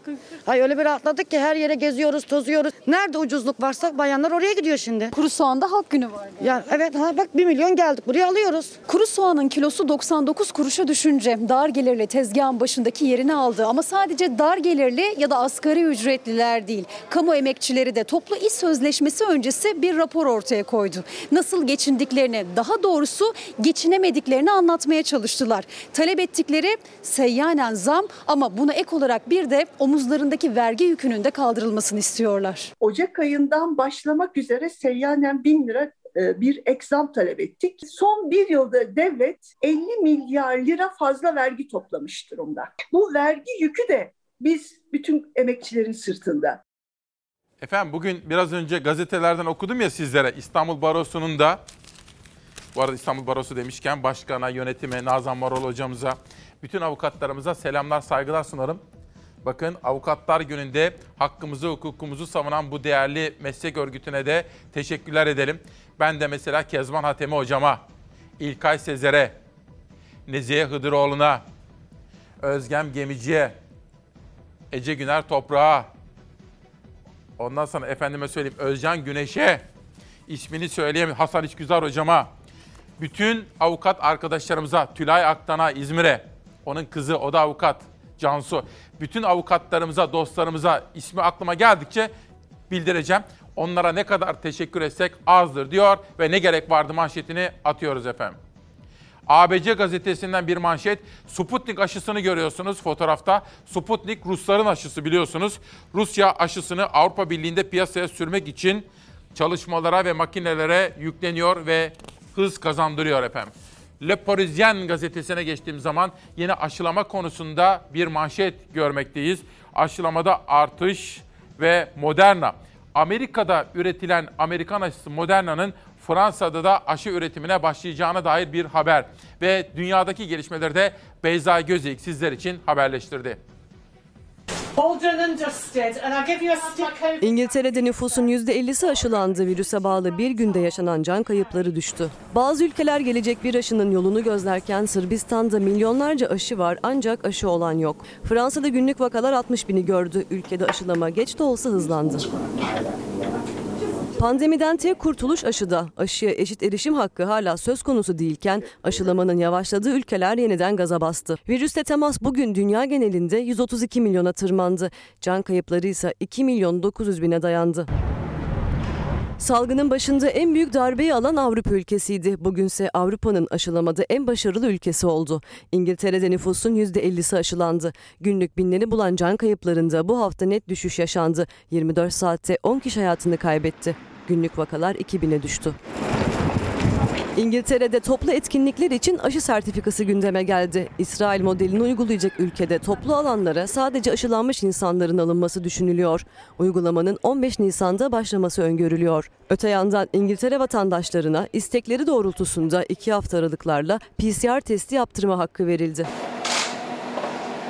Sırbistan'da 4 farklı aşıdan toplam 15 milyon doz bulunuyor ancak halkın yarısı aşı olmaktan çekinince hükümet ellerindeki aşıları bitirmek için komşu ülkelere çağrıda bulundu. Vatandaşlara aşı randevusu alın çağrısı yapılırken ülkeye aşı için gelen turistlerin sayısı katlandı. Fransa'da günlük vakalar gittikçe artıyor. Son 24 saatte 60 bin yeni vaka tespit edildi. AstraZeneca'nın kullanımını askıya alan ülkede Moderna ve BioNTech aşılarının uygulanması hız kazandı. 67 milyon nüfuslu Fransa'da 12 milyon kişiye aşı yapıldığı açıklandı. Bu yıl Paskalya Bayramı pandeminin gölgesinde yaşandı. Kiliselerde Paskalya ayini sosyal mesafe kurallarına uygun gerçekleştirilirken hayatın normale döndüğü İsrail'de Paskalya'da eskiden olduğu gibi kutlandı. Sosyal mesafe tedbiri yoktu ama her ihtimale karşı kilisede birçok kişi tıbbi maske taktı. Bir de yerel gazetelere bakacağım biraz sonra. Diyarbakır'dan İzmir'e çıkacağız ama önce Çalar Saat gelsin. Çalarsat gazetesi de bugün editörüm Zeray Kanacı bakın ne hazırladı ve genç meslektaşım Orkun da çizdi. Dün gündemimiz çalışırken Nihal Kemaloğlu'yla dedik ki böyle bir gazete yapalım. Çünkü şöyle bir soru sordu bana Nihal. Dedi ki bir bakan vatandaşına müşteri gözüyle bakabilir mi? Hemen editörümle de konuştum. Zeray böyle bir haber hazırladı bakın. Çok önemli bir haber. Zafer de bu konunun dosyasını hazırladı. Ama bitmiş bitmemiş olabilir. Biraz sonra Ali Babacan'a bunu soracağım. Çünkü köprü ve otoyol geçişlerindeki yüksek ücretler bakana sorulunca bakan da diyor ki müşteri memnuniyetine bakıyoruz. Müşteri memnuniyetine. Ben şimdi biraz sonra Ali Babacan'a bunu soracağım. Bu yap işlet devretler, bunun modellemesi. Sonra bir bakan vatandaşına müşteri gözüyle bakabilir miydi efendim? İşte bakın bu günün sorusu. Mesela kendinizi müşteri diye görüyor musunuz efendim? Hayır, müşteri değiliz. Biz bu devletin eşit hak sahibi yurttaşlarıyız. Sıradaki haber Ezgi Gözeger haberi. Son zamanlardaki yağışlar barajları ne kadar doldurdu? Ocak ayında çatlamış toprak görüntüleri kameraya yansıyan, su seviyesi %14'e kadar düşen barajda doluluk oranı tavan yapınca baraj kapakları açıldı. Baraj dolulukları sevindiriyor. Pek çok ilde Şubat ve Mart yağışları yüz güldürdü. Ancak doğal su kaynaklarından gelen haberler uzun vadeli kuraklık endişesini koruyor. Göl kuruyor. Üzerinde durduğumuz yer göl yatağı çekilmiş göl yatağı ve doldurulmuş bir bölge. Göl yatağında ama toprak üzerinde açıklama yaptılar. CHP İzmir Milletvekili Mahir Polat, Eğirdir Gölü'nün her geçen gün su kaybettiği konusunda uyardı. Şubat yağışları yalnızca Marmara'da, Mart yağışları ise nispeten yurdun tüm kesimlerinde kaynakları besledi. Ancak kuraklık yalnızca bugünün ya da bu yazın sorunu değil. Doğal su kaynaklarını verimli kullanmak uzun vadede önem taşıyor. Göl kirleniyor, vahşi sulamayla vahşi madenciliğe kurban ediliyor. Gölün içerisinde canlılık gittikçe kayboluyor. Ekonomik değer olarak gölü kaybediyoruz. Isparta'nın Eğirdir Gölü yeni değil uzun zamandır alarm veriyor. Göldeki iskeleyle su arasında 5 metre mesafe var bugün. CHP'li heyet göldeki doğal su varlığının korunması sadece yağan yağmura değil suyun kullanım stratejisine de bağlı diye hatırlattı. Barajlardaysa su tutumuyla ilgili olumlu gelişmeler yaşanıyor. Kocaeli Yuvacık Barajı'nda Ocak ayında kurumuş toprak kameralara yansıyordu. Son olarak doluluk nedeniyle baraj kapakları açıldı. Yuvacık Barajı'nda Ocak ayında %14'e kadar düşen su seviyesi hafta sonu itibariyle %98'e ulaştı. Başiskele ilçesinde bulunan 51 milyon metreküplük Yuvacık Barajı'nda su miktarı 50 milyon metreküpe çıktı. Dağlardaki karın erimesiyle birlikte baraja giren su seviyesi hızla arttı. Barajın kapakları taşma riskine karşı açıldı. İstanbul'un barajları ise yazın yaşanabilecek kuraklık endişesini bertaraf edecek seviyeye çıktı. 4 Nisan pazar günü İstanbul'un barajlarında toplam doluluk oranı %73,76 ölçüldü. Bugün salı günü ve haftanın ilerleyen günlerinde de Marmara ve İstanbul çevreleri bölgesel olarak yağış almayı sürdürecek. Şimdi hafta sonunda Serdar Kemaloğlu abimle konuşuyordum. Dedi ki bu Yaman Türk ailesi vardı. Geçtiğimiz günlerde başsağlığı da dilemiştim. Tevfik Bey dedi ki Ankara'dan tanırım onları. Balık tutuyorlar ya şu kadar şu kadar balıkları tutuyorlar. Ne kadar yazık, ne kadar günah. Bu kadar balıkları neden tutuyorlar diye bunu lütfen gündeme getirir misin dedi. Tevfik Yaman Türkiye'de o da bir Beşiktaşlıdır. Beşiktaşlar bu arada mutsuz. Galatasaray'ın yenildiği Hatay'da mağlup olduğu hafta Beşiktaş dün Kasımpaşa'ya yenildi. Her ne kadar Sergen ve Beşiktaş yönetimi hakemden bahsetseler de aslında kazanmayı hak edecek oyun oynamadılar. Öyle oynayacaksınız ki hakemi de yenmeniz gerekiyor. Tamam hakem kötüydü, hatalı kararları var ama esas Beşiktaş o eski ruhundan uzaktaydı dün. Bu arada hem Galatasaray yenilince hem de Beşiktaş yenilince Fenerbahçeliler sevinmişler. Mesela avukat Gülnur Tutumoğlu da onlardan biri. Fenerbahçe bugün Denizli Spor'u yenecek ve şampiyonluğun en güçlü adayı haline gelecek diyor. Gülnur Hanım'la da biz Avukatlar Günü kutlayalım diyelim. Ne gerek vardı dedik yerel gazeteler. Yerel gazeteleri de Savaş Yıldız'la birlikte seçiyoruz biliyorsunuz. Yücel Okutur'la dün konuştum bu haberi görünce ve Savaş'tan özellikle rica ettim. Hatta yarına bu konuda video gelecek. Bilmiyorum gittiniz mi? Fethiye, Dalyan, Dalaman o bölgeye. Burası ülkemizin tarihi miraslarından biridir. Ortaca'ya bağlı Dalyan'da UNESCO Dünya Mirası geçici listesinde yer alan 3000 yıllık Kaunos antik kentindeki kaya mezarları yok olma tehlikesiyle karşı karşıya. Bu haberi okuyunca Yücel Okutur'u aradım. O da Fatih Çekirge'nin bir yazısı, Kültür Bakanı Mehmet Ersoy'un devreye girmesi ve bu konudaki adımlar konusunda beni bilgilendirdi. Yarına çalışacağız bu konuya. Takip listemizi aldık. Diyarbakır'a geçelim. Vah çiftçinin haline, vay çiftçinin haline. Mazot, gübre, ilaç fiyatları %100 zamlandı diyor. İşte 10 kuşağında çiftçiye ilişkin böylesine haberleri de ben Ali Babacan'a soracağım. Bu arada Mansur Yavaş'a teşekkür ve tebrik edelim. Uğur Kavas imzalı bu kitap geldi bakın Ankara Belediyesi yayınları. Ankara'dan sahneler ve Kaderin Mahkumları isimli kitapta bu sabah Çalar Saat'te. Efendim sıradaki haberi özellikle istedim. Dünyadaki gelişmeleri tabii dikkatle takip ediyoruz fakat ülkemizi de ilgilendiriyorsa çok daha fazla yakından takip ediyoruz. Mesela ülkemizde Bulgaristan'dan göç eden kardeşlerimiz var. Suyun öte yakasından gelen nasıl ki Yunanistan'dan var, Yugoslavya'dan var. Bulgaristan'dan da ülkemize göç edip gelen kardeşlerimiz, soydaşlarımız var. Onları da çok yakından ilgilendiren Bulgaristan'daki seçim haberiyle devam ediyoruz.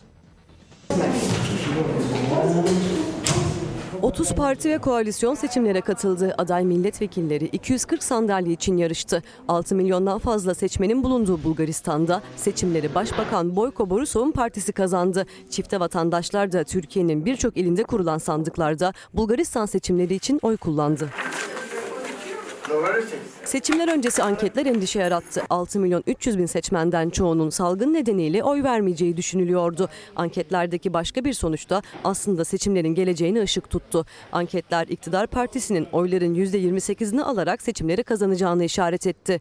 Ve seçimler sürpriz olmadı. Başbakan Boyko Borisov'un Avrupa'nın geleceği için Yurttaşlar Partisi oyların %25'ini alarak zafer kazandı. 7 siyasi parti %4'lük seçim barajını geçti.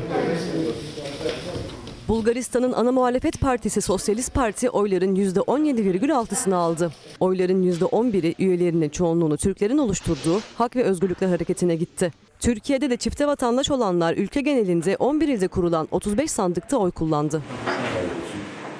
Türkiye'de yaşayan 300 bini aşkın Bulgaristan vatandaşı için İstanbul Büyükşehir Belediye Başkanı Ekrem İmamoğlu çağrı yaptı. Çifte vatandaşlar pasaportlarıyla birlikte İzmir, İstanbul, Bursa, Eskişehir'in yoğunlukta olduğu birçok ilde oy kullandı. Oy kullanan kişiler pasaport ibrazı dışında HES kodlarını göstererek sandıkları alındı. 1 milyon seçmene de 35 sandık, 500 bin seçmene de 35 sandık, 50 bin seçmene de 35 sandık. Niye? Niye 35 sandık? Neden sınırlıyorsun? Bulgaristan yurt dışında kurulan sandık sayısını Avrupa Birliği dışında 35'te sınırladı.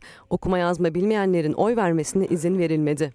CHP Ankara Milletvekili Yıldırım Kaya oy kullanma kurallarına tepki gösterdi. Uygulama için antidemokratik yorumunda bulundu. Avrupa Birliği'nde üyesi olan Bulgaristan'ın bu uygulaması asla kabul edilemez. Şimdi avukatları kutladım ya ne çok avukat tanıdığım varmış diyorlar. Hacer Kemer, günaydın sevgili İsmail. Benim kızım da biliyorsun avukat Cansın Kemer. Bilmez olur muyum? Üniversiteyi kazandığı günden itibaren başlamıştık. Tanışmıştık ta o gün bugündür. Güzel kardeşim. Mustafa Ateş avukat. Özcan Güneş. Bu arada Özcan Hanım da oğluyla birlikte Covid geçirmişti. Bugün 7. günü. Gayet iyi durumları efendim. Bu arada arkadaşlarım uyarıyor. Ali Babacan gelmiş. Biraz sonra huzurlarınıza davet edeceğim. Milliyetten hürriyete geçelim. Bugün Nedim Şener'in ısrarla iyi ki de takip ettiği önemli bir husus var. Rahmetli Muhsin Yazıcıoğlu ve FETÖ bağlantısı konusunda özel bir röportaj yapmış. Ondan mutlaka bahsetmek istiyorum. Ve Varol Çiçek 40 adımda 70 yıl isimli kitabıyla bizimle birlikte ve Nilüfer Benal'den yeni çıkan kitabı da yine Çalar Saat'e geldi efendim. Kendilerine teşekkür ediyoruz. Ve babamın sırrı jetlerin kokpitinde Nedim Şener imzalı hürriyette bir haber. Muhsin Yazıcıoğlu'nun oğlu Furkan Yazıcıoğlu suikasttan 12 yıl sonra hürriyete konuştu. Babasının öldüğü helikopter kazasından önce bölgede uçan jetlerin incelenmesini istedi. Cumhurbaşkanı Erdoğan'a da anlattım diyor. Çünkü kısa bir süre önce Cumhurbaşkanı Recep Tayyip Erdoğan'la görüşmüştü. Furkan Yazıcıoğlu, Nedim Şener bu olayı takibi sürdürüyor, iyi yapıyor diyelim ve bir sonraki gazeteye geçelim. Bir gün lafta emekliler ama çalışmaya mecburlar. Yaren Çolak. Ülkede 13 milyondan fazla emekli açlıkla ve borçla boğuşuyor. Aylık 1600 lira ile hayata tutunmaya çalışıyorlar. Bu nedenle de sigortasız işlerde çalışmak zorunda kalıyorlar. Devlet Su İşlerinden emekli elektrik mühendisi Hüseyin Seyhan, Edirne'de bir çay ocağında çalışıyor. Seyhan, aldığım emekli maaşıyla geçinmek zor, bu da Türkiye'nin acı gerçeği. Emekli maaşı yetmeyince ek gelir olarak çay ocağında çalışmaya başladım diye konuştu. Hatta dün gündem çalışmamızı yaparken danışmanım dedi ki bir haberden bahsetti. 71 yaşında çalışırken hayatını kaybeden bir işçimizden bak 71 bunu dedi Ali Babacan'a sorsan ne kadar önemli dedi. 71 yaşında emekliliğin tadını çıkarması gerekirken işte böyle.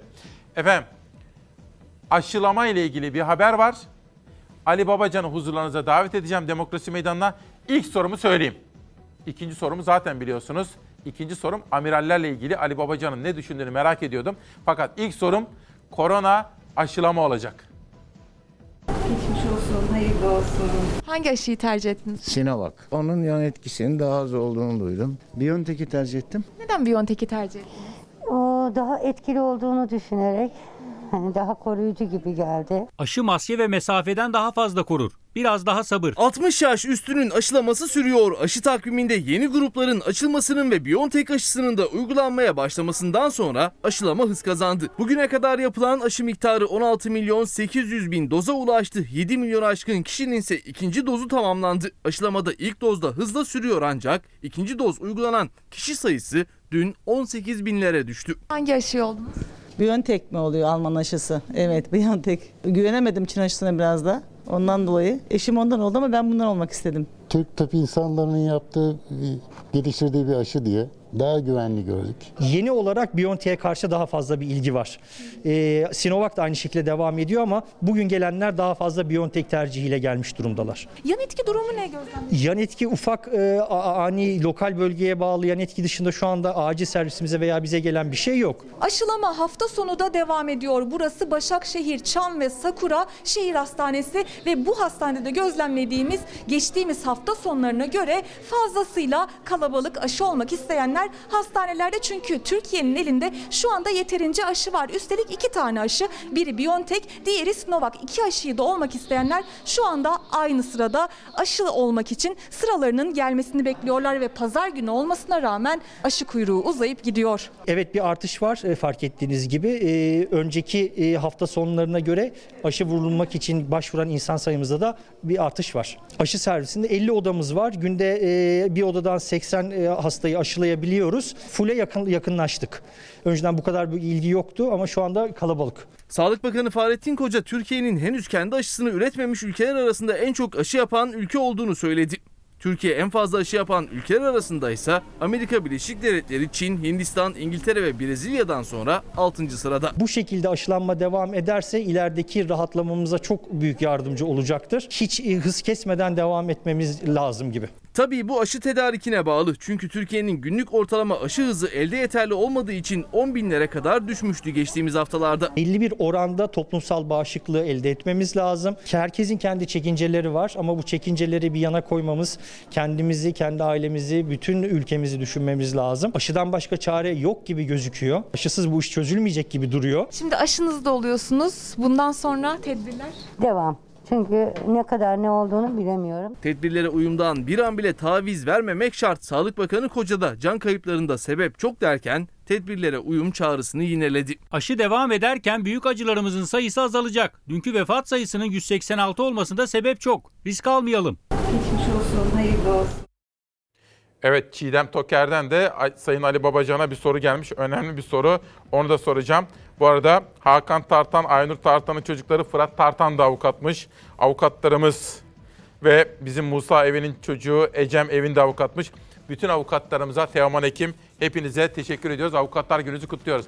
Efendim bir genel başkan demokrasi meydana katıldı. 5 Nisan 2021 Pazartesi İsmail Küçükkaya ile Hakikat Yolculuğunda Sayın Ali Babacan. Efendim hoş geldiniz. Hoş bulduk, teşekkürler. Nasılsınız? İyiyim ben, sağ olun. Siz nasılsınız? En son sizinle Zoom'dan bir görüşme yapmıştık. Çünkü o gün Doğru. olağanüstü gelişmeler olmuştu. Naci Ağbal alındı, işte piyasalar vesaire. Sizin görüşünüzü merak etmiştim. Aramıştım. Doğru. Mersin'deydiniz fakat bugünün hikayesi o gün başlamıştı. Doğru. Eksik olmayın, sağ olun. Doğru. Efendim biraz sonra işte Çiğdem Toker yap işletlerle ilgili bir soru göndermiş. Onu size aktaracağım. Faturaları ödeyemiyoruz diyen esnafla ilgili haberleri soracağım Ali Babacan'a. Faturayı nasıl ödeyeceğiz? Korkusuzun manşeti var. Sonra bugün bir günde okudum. Yine Sayın Babacan'a soracağım. Aziz Çelik imzalı hazine kaynakları hiç uğruna mı harcandı diye Sayın Ali Babacan'a. Yani en iyi bildiği konuyu kendisine soracağım. Ama önce izin verirseniz efendim önce sağlık. Her şeyden önce sağlık. Sağlık Bakanı'nın açıklamaları artan vaka sayıları virüsün gücünü korumaya devam ettiğinin kanıtıdır. Toplum kesinlik arz eden bu durumu henüz gündemine almamış görünmektedir. Bilim Kurulu toplantısı 31 Mart çarşamba günden sonra yaptığı açıklamada böyle söylüyor. Efendim siz de bir hem korona geçirdiniz. Siz ve eşiniz, aileniz, babanız geçmişler olsun. Bir genel başkansınız. Türkiye'yi turluyorsunuz ve bütün bu gelişmeleri takip ediyorsunuz. Bize önce şu korona ve aşı konusundaki yorumlarınızı bir paylaşır mısınız? Ee, öncelikle aşının Türkiye'ye nihayetinde gelmiş olması ve uygulanmaya başlanmış olması çok önemli. Biz bunu tabii ki memnuniyetle karşılıyoruz. Ve mümkün olan en hızlı şekilde toplumumuzun e, büyük bir kesiminin aşılanması gerektiğini düşünüyoruz. Zaten bilim insanları da bunu söylüyor. Hı hı. Ve Türkiye'nin bir yıllık korunması için bir yıllık korunması için toplam 200 milyon doz aşıya ihtiyaç olduğunu söylüyor bilim insanları. Şu ana kadar ithal edilen ve uygulanan aşı rakamı ihtiyacın yanında tabii çok çok küçük. Onun içindir ki vaka sayısı şu anda Türkiye'de hala artıyor. Onun için maalesef maalesef ölümlerin sayısı da artmaya devam ediyor. Biz e, Türkiye'deki ilk Covid vakası açıklandığında ki 10 Mart'ta bizim de partimizin kuruluş günüydü. E, hemen çalışmaya başladık ve bir hafta sonra bir açıklama yaptık. Ekonomi nasıl yönetilir? İşin sağlık tarafı nasıl yönetilir? Bunu hükümete tavsiye olarak yayınladık. Hı. Hala web sitemizde duruyor. 17 Mart açıklamamız geçen sene. Bir tamam. seneyi geçmiş. Şimdi burada yapılması gereken en önemli iş bu sürecin ta başından itibaren hı hı. devletin yani hükümetin özel sektörle, sivil toplum kuruluşlarıyla ve meslek örgütleriyle yakın çalışmasıydı. Bunu yapmadılar. Tamamen kendi işlerine kapandı hükümet. Sivil toplum hatta meslek örgütlerini biliyorsunuz terörist ifadesini Türk kullanacak şekilde dışladılar. Tamamen kendi işlerine kapanıp bunu yönetmeye çalıştılar. Hmm. Bir başka önemli tavsiye bizim bu konuyla alakalı. Gerçekleri olduğu gibi şeffaf bir şekilde topluma paylaşın demiştik. Bakın 17 Mart bir sene önce demiştik ki gerçekleri olduğu gibi paylaşın. Bu Olmadı yapılmadı. Mı? Biliyorsunuz vaka sayısı gerçeğin çok daha altında açıklandı. Aylarca biz uyardık uyardık tabipler birliği dedi ya bu rakamlar yanlış yapmayın etmeyin doğru rakamları paylaşın ki insanlar gerçeği görsün ona göre daha tedbirli olsun. Bu da yapılmadı. Yine demiştik ki uluslararası e, bu işin ilim araştırma, aşı araştırma boyutunda bir devlet olmalı, hükümet olmalı, Türkiye olmalı demiştik. O da yapılamadı. Oyunun tamamen dışında kalındı. Dolayısıyla aşı Türkiye'ye çok geç geldi, çok az miktarda geldi ve tek bir ülkeye ağırlıklı olarak bağımlı aşı tedariki yapıldı. Hı hı. E, dolayısıyla bütün bunlar süreci kuşkusuz e, aksattı ve geldiğimiz noktada vaka sayısı e, artmış durumda. Hı. Yoğun bakımda çok çok yüksek doluluk oranları var. Pek çok hastanede vatandaşlarımız tedavi olmak için hastanede kalmak istediğinde çoğu zaman evlerine gönderiyorlar. Evlerinde tedavi devam ediyor. O da tabii ne kadar saatli oluyor bunların hepsi soru işaretli. Yani hükümet hiçbir şey yapmayıp bizim şu 17 Mart'taki sağlık tavsiyelerimizi aynen uygulasa bugün vaka sayısı da daha az olacaktı. Güven de daha yüksek olacaktı. Çünkü toplumda güven ilişkisi de bozuldu. Rakamları doğru konuşmayınca güven bozulur. Bu 2 2 4. Yani söylediğiniz rakamların doğru olması lazım. Sonra aşı tedarikiyle ilgili plan biliyorsunuz. Defalarca farklı tarihler, farklı rakamlar açıklandı ve hiçbirisi de tutmadı. Yani hem Sağlık Bakanı hem de Cumhurbaşkanı farklı zamanlarda şu gün şu tarihte şu kadar aşı geliyor dedi ve bunların hiçbirisi bugüne kadar tutmadı. Dolayısıyla bugün bir açıklama geldiğinde işte şu kadar daha aşı geldi, geliyor. Hiç kimse inanmıyor. Şöyle, İnsanlar neye inanıyor? Hı. Telefon gelip de aşı sıranız geldi deyince ona inanıyorlar. Gidiyorlar aşılarını oluyorlar. Ama gelecekle ilgili hiçbir şeye inanmıyor insanlar. Şimdi efendim bu tabii küresel çapta bir sorun ve bütün dünyanın da yaşadığı mesele. Doğru. Ben tabii farklı ülkelerin manşetlerini de sunuyorum. 8 yıldır her sabah Doğru. bunu yapmaya çalışıyoruz. Mesela Fransa lideri Macron da yaylım ateşi altında. İşte bütün dünya ülkelerinde de böyle bir sorun var. Aslında küresel çapta da bir sorun var. Şöyle sorsam neyi hatalı yapıyorlar ya da daha iyi nasıl yapılabilirdi bu süreç yönetimi? Şimdi öncelikle e, bütün açıklamaların doğru olması lazım. Hı hı. Güven için bu şart. Hı hı. Başka bir çare yok. Yani. Mutlaka açıklanan her şeyin doğru olması lazım. Emin değillerse de emin değiliz demeleri lazım. Güven olmayınca sağlık gibi can gibi önemli bir konuda vatandaşlarımızı sürece katılması, sürece sahiplenmesi, ikna olmaları çok zor. Hmm. Yine aşı geliştirme konusunda işin içinde olması lazım Türkiye'nin. Olmadı. O kadar hmm. iç meselelerle yoğun bir tablo var ki Türkiye'de. İç gündem o kadar ağır ki Gidip de şöyle hükümet şu anda başını kaldırıp dünyada ne oluyor ne bitiyor bakamıyor, ilgilenmiyor, ilgilenemiyor. Ama yerli aşı çalışmaları devam ediyor bir taraftan. Devam ediyor ama çok geç yani. Geç çok çok kaldı? geç. Şimdi bu tek bir ülkenin kendi başına kapalı çalışıp da e, yapacağı bir iş değil İsmail Bey. Bunun mutlaka uluslararası bilgi paylaşımıyla gitmesi gerekiyor. Uluslararası dayanışmayla gitmesi gerekiyor. Hangi ülke olursa olsun kapanıp kendi içerisinde yapmaya çalışsa bu, bu çok zor, çok geç olur. Bunun mutlaka dışarıyla bilim insanlarının birbiriyle istişare halinde çalışmalarının sonuçlarını birbiriyle paylaşarak götürmeleri lazım. Peki. Biz tamamen milli yerli olsun dersek böyle gecikir. Peki. Şimdi bu konuyu bir tarafa bırakalım sonra döneriz. İkinci konuya geçelim. Şimdi Sayın Babacan şunu söyleyeyim. Demokrasiye inanıyoruz bizler ve bu ülkede artık 21. yüzyıldayız. Ne darbesi yani biz yani beğenmiyorsak bir iktidarı demokrasiyle değiştireceğiz. Yani hala aklını peynir ekmekle yiyen varsa yani affedersiniz yani neyse o kelimeleri söylemeyeyim. Yani ne darbesi demeye geliyor yani artık 21. yüzyılda. Biz en son yerel seçimlerde de gördük. Sistem nasıl olacak olması gereken. Fakat efendim şunu size mutlaka sormak istiyorum. Bakın bugün Anadolu Ajansı'nda Ankara Cumhuriyet Başsavcılığı 103 emekli amiralin açıklamasına ilişkin soruşturma başlattı. Sabaha karşı ben 8'de günaydın derken izleyenlerime gözaltı dalgası da başladı. Hatta ben şimdi yönetmenim Savaş'tan rica edeceğim. İlk tur gazeteleri bir verin. Bir parti genel başkanı yanımızdaysa gazeteleri onunla birlikte okuyup yorumunu rica ederim. Ne gerek vardı dedik efendim bu sabah manşetimizde. Ne gerek vardı bütün bu tartışmalara dedik. Şimdi şöyle sadece manşet manşet okumak istiyorum. Gazete Pencere bir kaşık suda fırtına derken Hürriyet amiral bildirisine demokrasi yanıtı demiş. Sözcü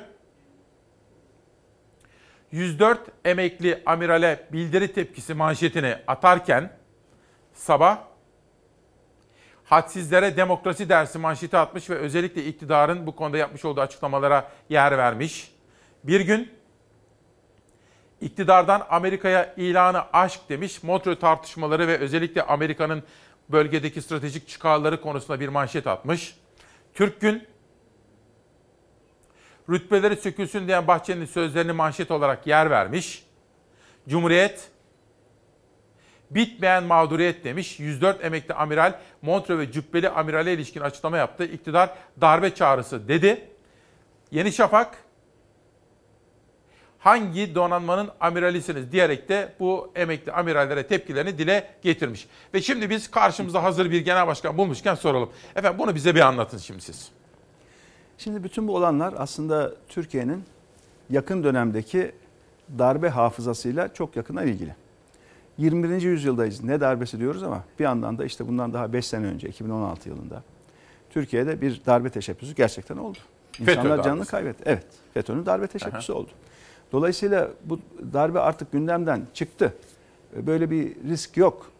Türkiye'de demokrasi oturdu demek çok kolay değil. Dolayısıyla her an teyakkuzda olmak lazım. Her an dikkat etmek lazım. Ve Böyle mi düşünüyorsunuz gerçekten? e tabii 5 sene önce olduğuna göre Allah korusun dikkatli olmak lazım. Neye dikkatli olmak lazım? Silahlı kuvvetlerin kadrosunu, insan kaynağı yapısını tamamen liyakat bazlı götürmek lazım. Tamamen liyakat bazlı.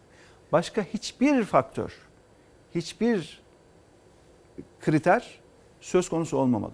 Gerçekten hak eden silahlı kuvvetlere girmeli, yetişmeli, meslek içi eğitimle sürekli kendilerini ye- yenilemeli ve başka hiçbir faktör geçerli olmamalı. Ve bu toplumun ortalaması neyse bu toplumun ortalamasının silahlı kuvvetlerde insan kaynağı yapısı olarak oluşması gerekiyor.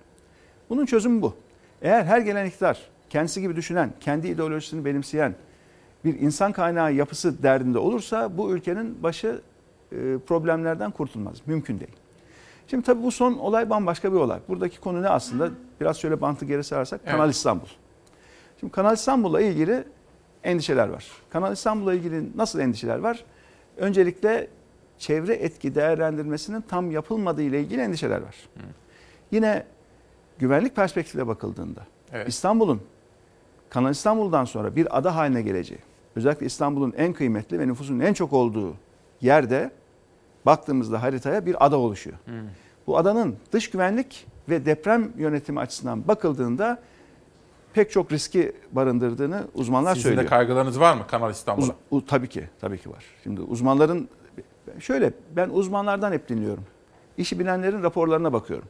Çünkü bir kişi her şeyi bilemez. Şu anda zaten Türkiye'nin yaşadığı en önemli sorun bir kişinin her şeyi bildiğini iddia etmesinden kaynaklanıyor. Üçüncü konu işin uluslararası anlaşmalar boyutu, Montreux. diplomasi boyutu, uluslararası hukuk boyutu. Tabii Montreux boyutu. Şimdi bununla ilgili şu son bir yıl içerisinde bize sayısız raporlar geldi. Sayısız endişeli ifadeler içeren değerlendirmeler geldi. Fakat hükümetin iş tutma tarzı şu anda nasıl? Kanal İstanbul'la ilgili. Ben bunu istiyorum diyor. İnadına yapacağım diyor.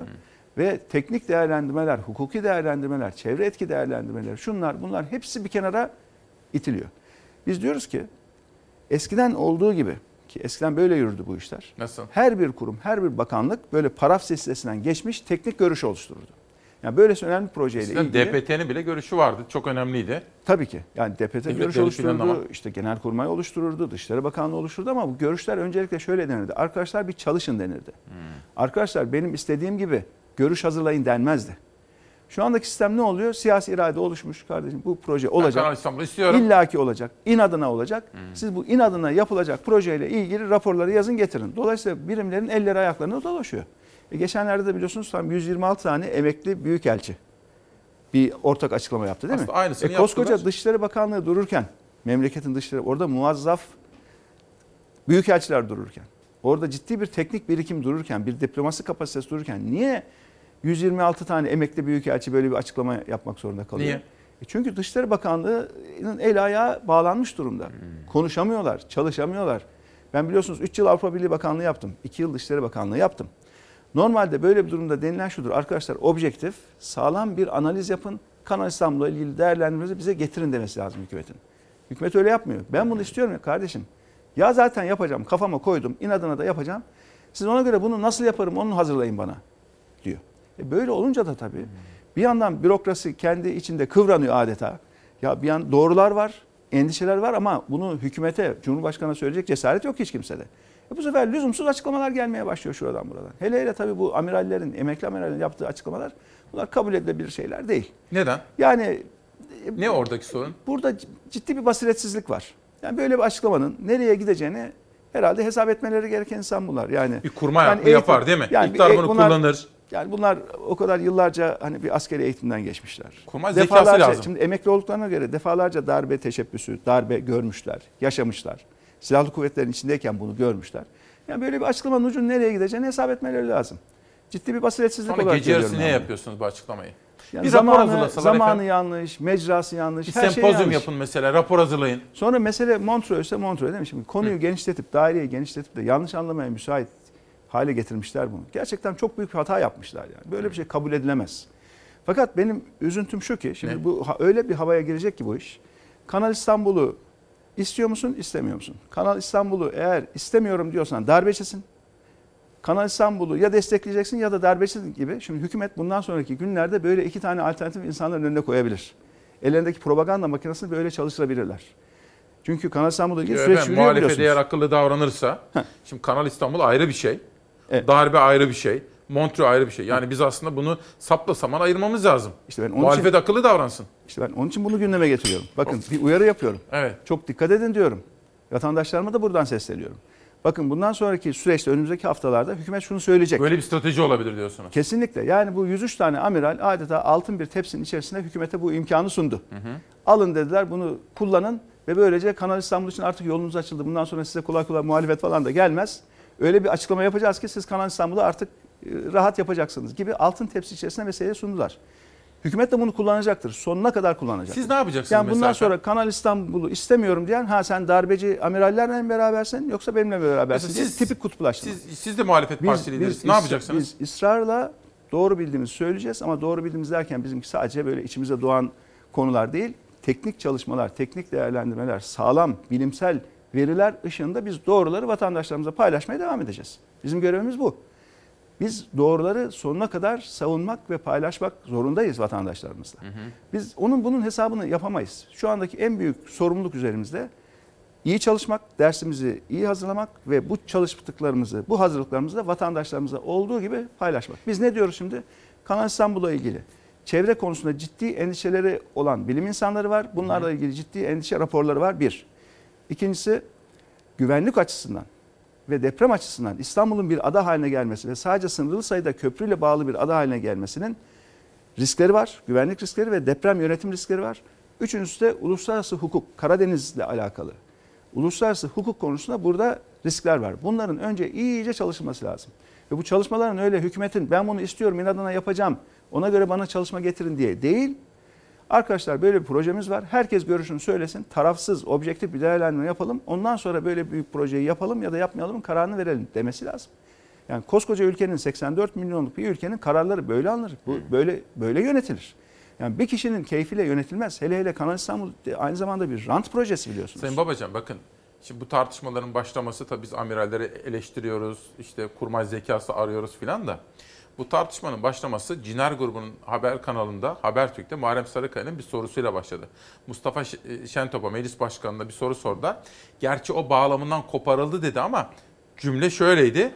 Cumhurbaşkanı isterse mealen anlatayım. Hı. Cumhurbaşkanı isterse Montreux'den de çekilebilir evet. dedi aslında. Bu da çok önemli bir tartışma konusuydu bence. Tabii ki o da var. Yani Montreux e, Sayın Şentop'un başlattığı bir tartışma da orada oldu. Biz de zaten orada biliyorsunuz hı hı. E, tepkimizi ortaya koyduk. Evet. Dedik meclis başkanı hukuksuzlukların önünü açamaz. Meclis başkanının en önemli görevi öncelikle meclisin itibarını ve hukukunu korumaktır. Cumhurbaşkanının anayasaya rağmen bize göre hukuksuz yaptığı bir işi onaylamak, bundan sonraki hukuksuzlukların da önünü açmak olamaz bir meclis başkanının görevi. Bunları zaten hep söyledik. O, o açıklamadan hemen birkaç gün sonra söyledik. Ama unutmayalım ki bu iş dönüyor dolaşıyor biraz Kanal İstanbul'a bağlanıyor. Bağlanacak ya da hükümet bunu bağlamak isteyecek. Bu konuda çok çok uyanık olmamız lazım. Dikkatli olmamız lazım. Ve tabii ki bizim Türkiye için istediğimiz tam demokrasidir. Nokta. Peki. Bu tartışmaya açık bir konu değil. Tam demokrasi. Sayın Genel Başkan müsaade ederseniz bir reklam arasına gidelim. Değerli Türkiye'm çok kıymetli Çalar Saat ailesi reklamlara gidelim. Dönüşte ekonomi haberlerini konuşacağız. Tamamen ekonomi. Esnaf, köylü, çiftçi, işçi, işsiz bir de Çiğdem Toker'den gelen yap işlet devlet ve köprü garantileriyle ilgili haber. Reklamlardan sonra Ali Babacan'la Demokrasi Meydanı devam edecek. Efendim bir kez daha günaydın ve bir kez daha hoş geldiniz. 5 Nisan 2021 Pazartesi sabahında İsmail Küçükkaya ile Demokrasi Meydanı'nda Deva Partisi Genel Başkanı Sayın Ali Babacan'la konuşuyoruz. Çok soru geldi. Reklam arasında hem kendisiyle sohbet ettik hem de sosyal medyadan gelen sorulara baktım. Editörüm Zeray ve danışmanımla da konuştum ve pek çok soruyu kendisine soracağım. Ekonomi, esnaf, köylü, üretici bu konularda haberler var. Şunu da söyleyeyim. Bugün bizimle buluştuğu buluşmayı bitirince Cizre'ye gidecek. Yarın Şırnak. Yarın Şırnak mı efendim? Evet Şırnak. Geçen hafta Hakkari'deydiniz. Geçen hafta hem Hakkari'deydik hem de Kırklareli ve Tekirdağ'daydık. Yani bir uçtan bir uca. Türkiye'nin en güneydoğusundan en kuzeybatısına iki e, bölgede programımız vardı geçen Bugün hafta. Cizre'ye gidiyorsunuz. Ee, evet. Bugün Cizre, yarın Şırnak, ertesi gün de Batman. Vay vay vay. İzleyelim onları da. Evet. Peki, geçen haftadan itibaren gündeme gelen çok önemli bir tartışma. Bazı yerlerden yani bazı kişilerin iki maaş, bazı kişilerin üç maaş aldığına dair iddiaların peşini muhalefet bırakmıyor. Tanıdık bir isim Hüseyin Aydın, Atilla Koç, Bekir Pakdemirli yıllık net 100 bin avro huzur hakkı ödenmesine karar veriliyor. Muhalefet farklı farklı şirketlerden yüz binlerce liralık huzur hakkı alanları gündemden düşürmüyor. Liste her gün biri ekleniyor. CHP'li Deniz Yavuz Yılmaz en son Türksel'de yıllık 100 bin euro bugünün kuruyla 960 bin lira alan yönetim kurulu üyelerini açıkladı. Hüseyin Aydın hem Türkiye Varlık Fonu'nun yönetim kurulunda hem geçtiğimiz günlere kadar Ziraat Bankası Genel Müdürüydü ve aynı zamanda Ziraat Katılım Bankası Yönetim Kurulu Başkanıydı ve Türkiye Bankalar Birliği Yönetim Kurulu başkanıydı. Hüseyin Aydın geçen hafta Ziraat Bankası'ndaki görevinden sürpriz bir şekilde ayrıldığını açıkladı. Muhalefet ise daha çok geçen haftaya kadar Türkiye Bankalar Birliği Yönetim Kurulu Başkanlığı da yapan Hüseyin Aydın'ın farklı kurumlardan aldığı maaşlarla ilgili aynı bürokratlara birden çok görev verilerek devasa maaşlar almaları sağlanıyor. 17 milyon insanımız aylık 1000 liralık sınırın bile altında yoksulluk çekiyor. Ama ne gam.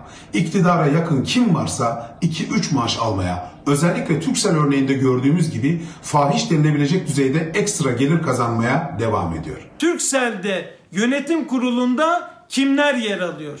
Şu anda Turkcell'in yönetim kurulu başkanı Bülent Aksu. Geçtiğimiz birkaç aya kadar aynı zamanda Hazine ve Maliye Bakan Yardımcısıydı ve aynı zamanda da Exim Bank'ın genel müdürüydü. Atilla Koç kendisi AK Parti'nin bakanlarından biriydi. AK Partili eski bakan yardımcıları bakanlar gibi mevcut kabineden de bir isim vardı Türksel Yönetim Kurulu'ndan. Yıllık 1 milyon liraya yakın gelir elde edenler arasında. Bekir Pakdemirli hem AK Parti yöneticisiydi ve aynı zamanda da şu anda Tarım ve Ormancılık Bakanı. Bekir Pakdemirli, CHP'li Deniz Yavuz Yılmaz'ın iddiasına göre 2018 yılında bakan koltuğuna oturana kadar her yıl Türksel'den 100 bin euroluk huzur hakkını aldı. 2010 yılından itibaren her bir yönetim kurulu üyelerine ise yıllık net 100 bin avro huzur hakkı ödenmesine karar veriliyor. Peki Deva Partisi lideri Sayın Ali Babacan bu gelişmeyi nasıl yorumluyor acaba? Ee, Ben 2002 yılında hazineden sorumlu devlet bakanı olarak göreve başladığım gün ve sonrasında koyduğumuz kurallar vardı. Bir bürokratın sadece tek bir yerden maaş alabileceği, birkaç görevi olsa dahi o görevlerin içerisinden maaşlardan bir tanesini alıp diğer görevlerinden maaş alınamayacağıyla ilgili katı kurallarımız vardı bizim. Fakat zaman içerisinde bu kuralların hepsi dağıldı. Hepsi bozuldu.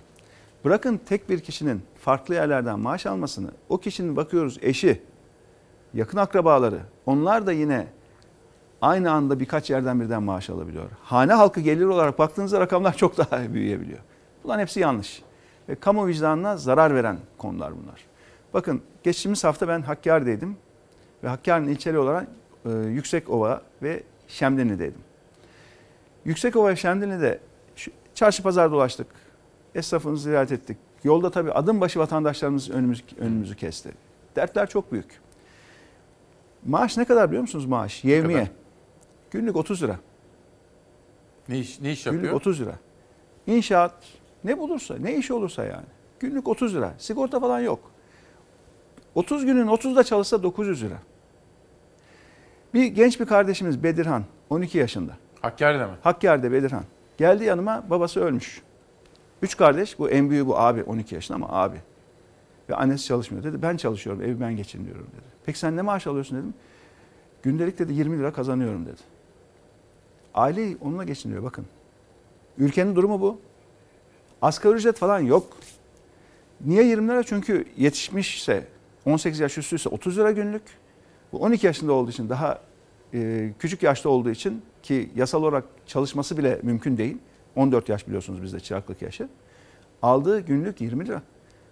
Türkiye'nin böyle gerçekleri var. Ama şu andaki hükümet çıkıp da oturdukları yerlerden, makamlardan şöyle bir etrafa bakamadıkları için, artık ülkenin gerçeklerinden koptukları için maalesef böyle yanlış uygulamalar yapıyorlar. Bu kabul edilebilir bir şey değil. Sayın Babacan. Tabii ki hak eden devlet yöneticileri, bürokratlar ki özel sektörün de içinde olduğu sektörler var onu biliyoruz. Şimdi özel sektörler rekabet halinde çalışan devlet kurumları var. Şimdi o rekabette kalabilmek için kaliteli insan gücü kaynağına ihtiyaç var. Ona göre maaş politikasına da ihtiyaç var. Onların hepsini anlıyoruz ama böyle birkaç yerden birden maaş almak bizim 2002'de koyduğumuz kesin yasaklı bir hükümdü. Biz ayrıldıktan sonra zaten her şey bozulduğu gibi o da tamamen bozulmuş durumda o ilke şu an. Efendim bir son dakika gelişmesi var. Sizin yorumunuz da önemli. Savaş Yıldız yönetmenim söyle. Mart ayı enflasyon rakamları açıklandı. Yıllık bazda 16,19. Resmi rakamlara göre yıllık bazda enflasyon 16,19.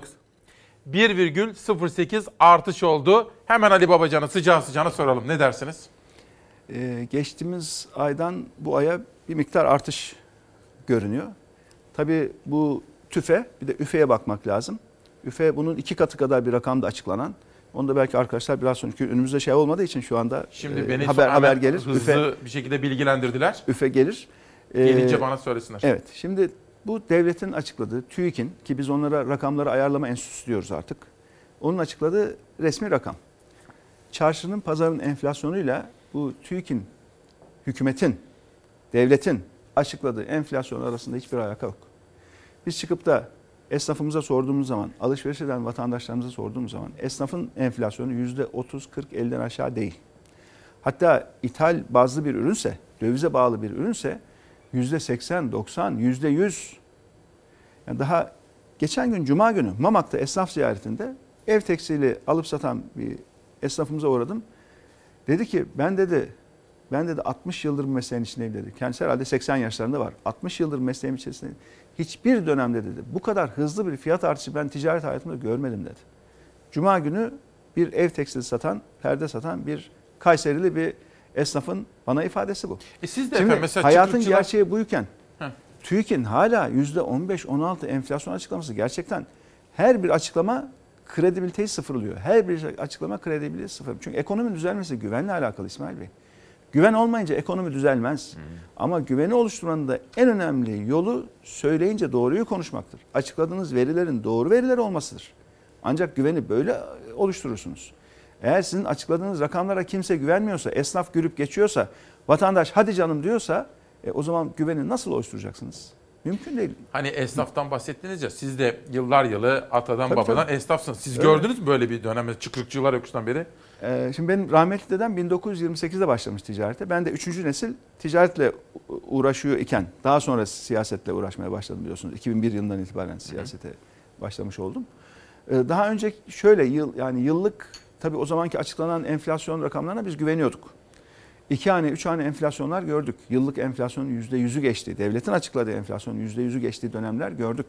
Ama şu andaki en önemli sorun bazı ürünlerde yıllık yüzde yüzü geçen bir enflasyon olsa dahi devletin ısrarla enflasyonun çok daha düşük bir noktada açıklaması. İşte bu güveni sarsıyor. Güven olmayınca da ekonomiyi düzeltmeleri mümkün değil. Yatırım olmaz, yatırım olmayınca da istihdam oluşmaz.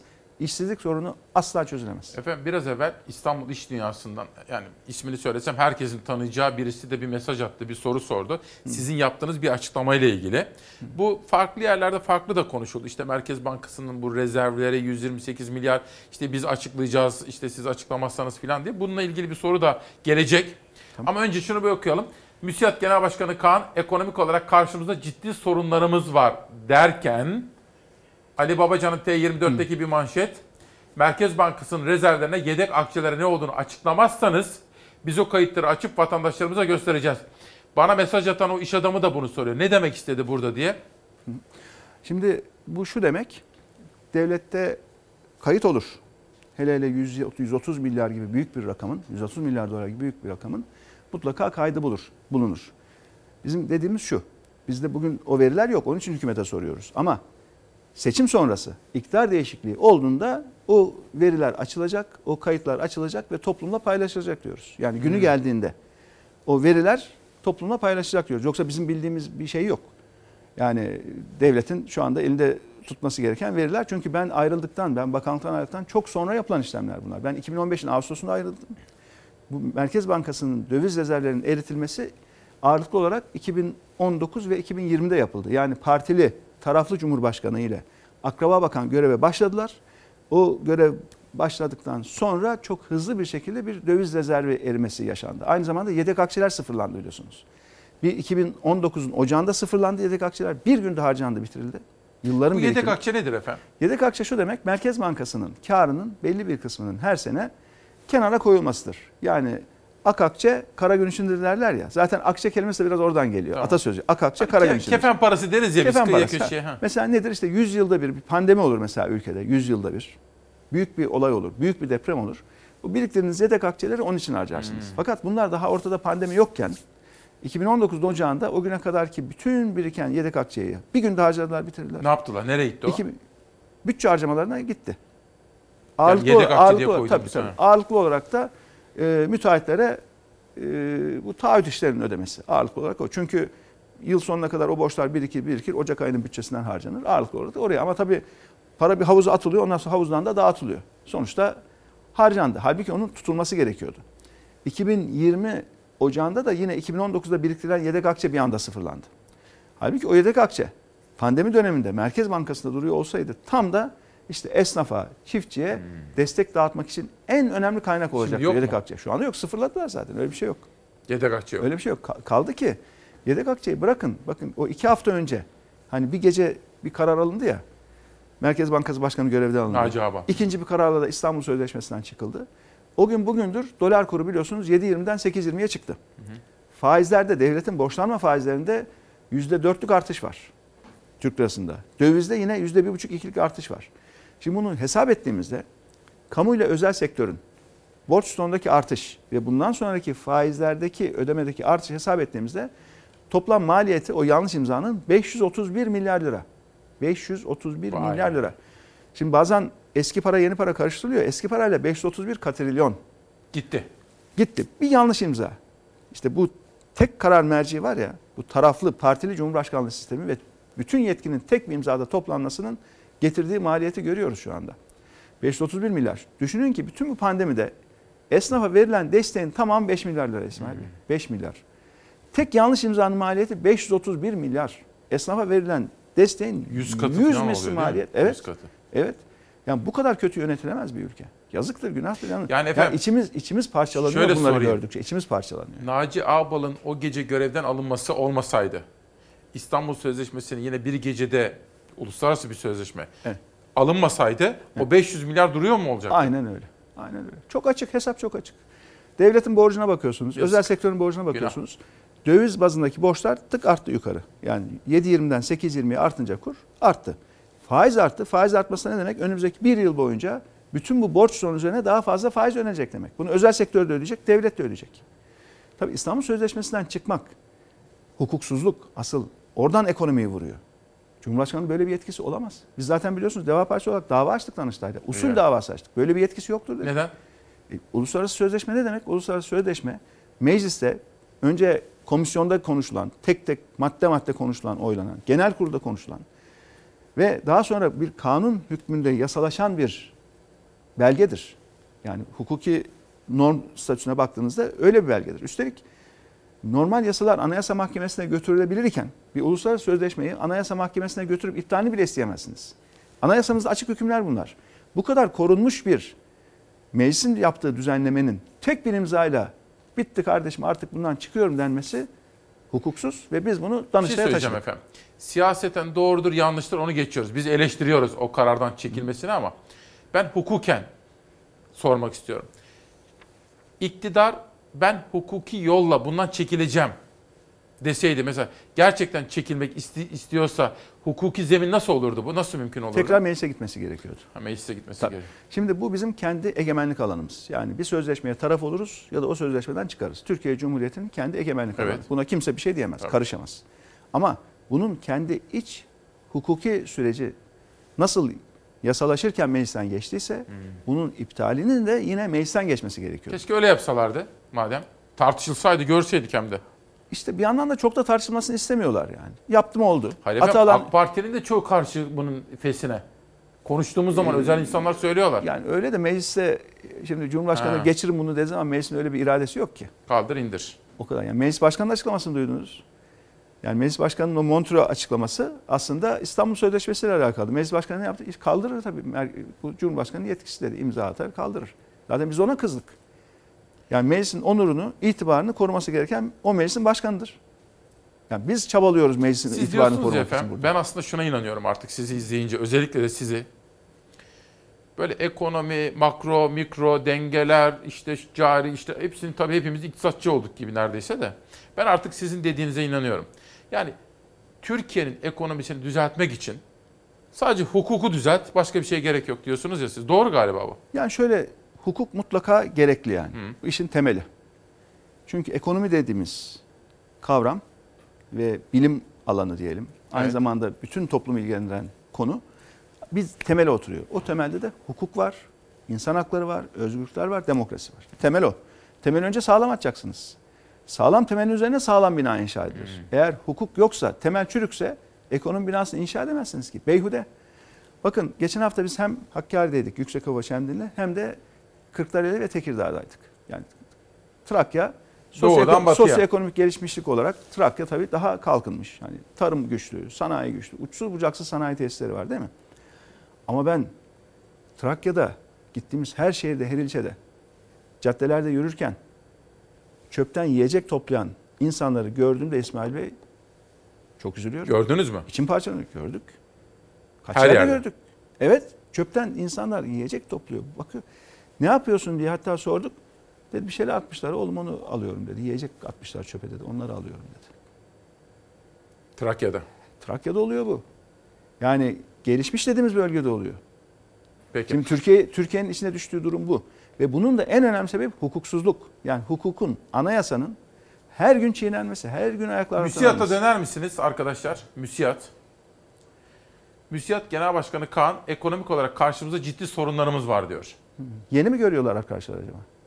Yeni mi farkına varıyorlar? Ben hayret ediyorum inanın bu kuruluşlara. Ya bunların çıkıp bas bas bağırması lazım. Biz yanıyoruz, bitiyoruz demeleri lazım. Onlara da biz konuşuyoruz. Ama hepsi korkuyor.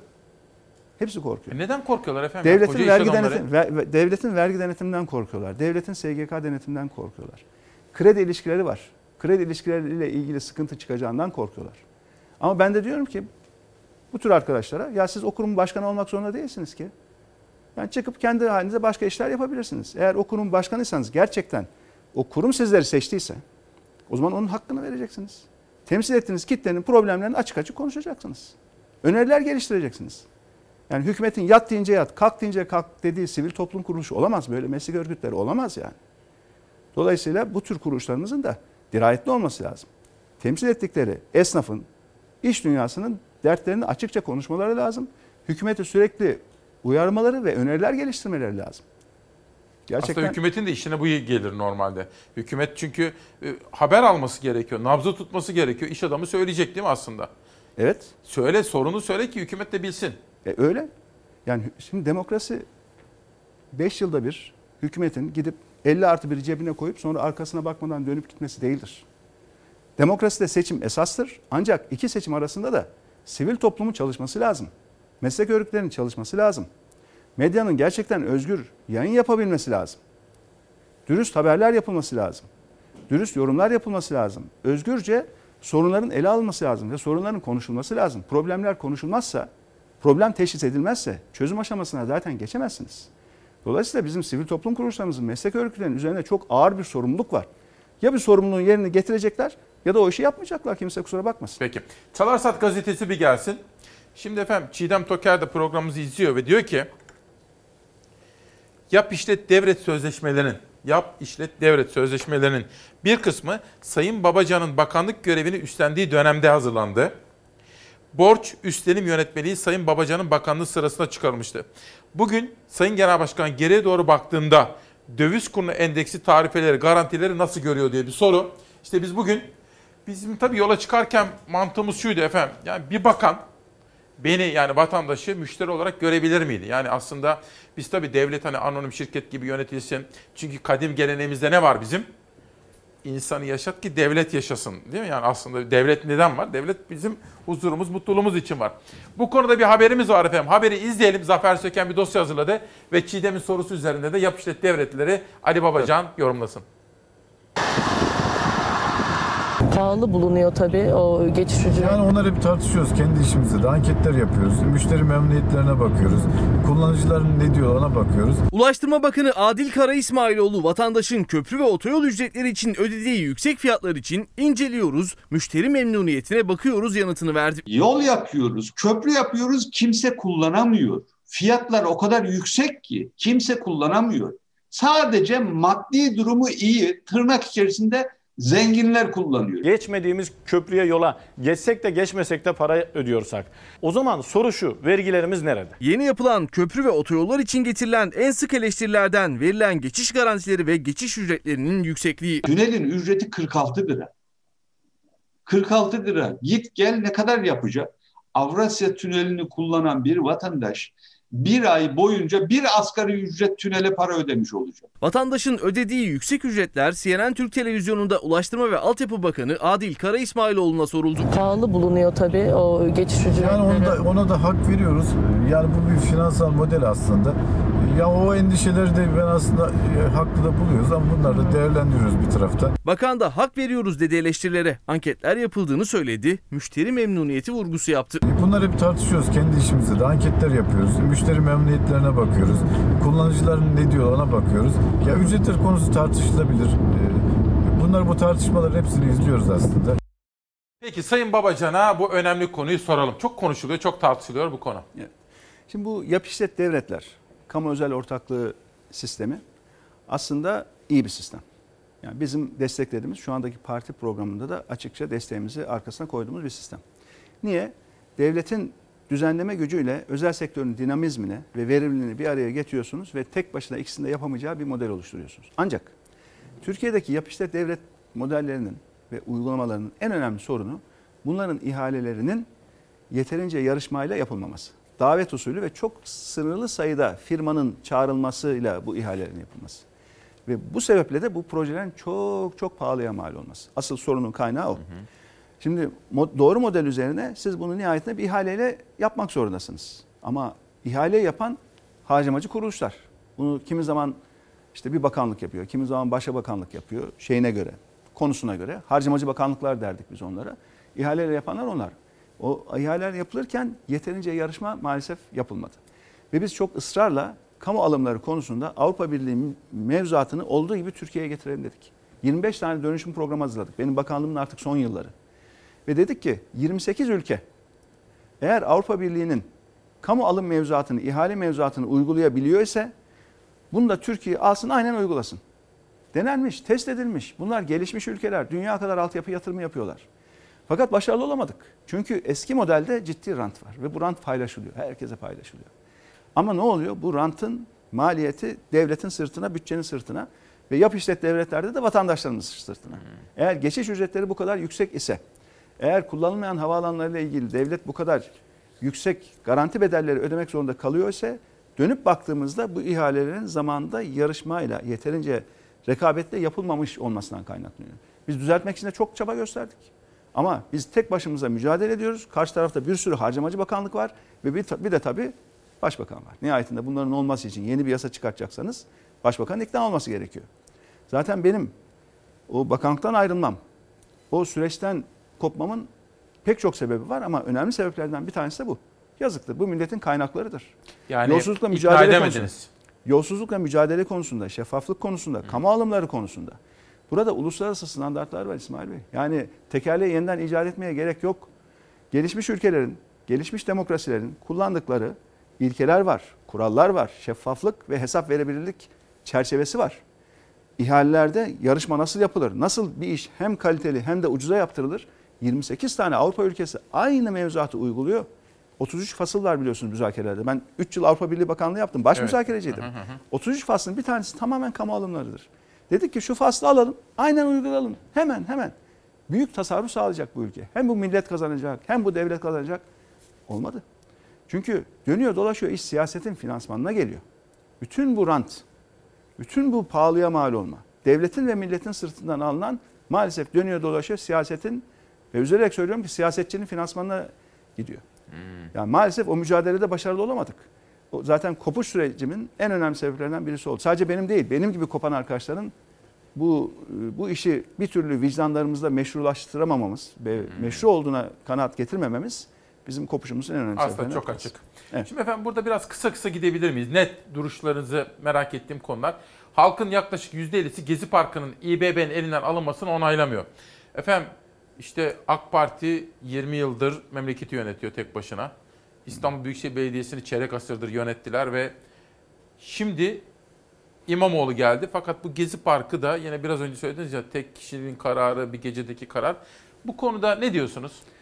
Ya şöyle e, şu anda e, hükümet hiçbir soruna çözüm üretemiyor. Hiçbir soruna. Ekonomik sorunlar gittikçe derinleşiyor. Biraz önce bahsettim. Çöpten ekmek toplayan insanlar çok.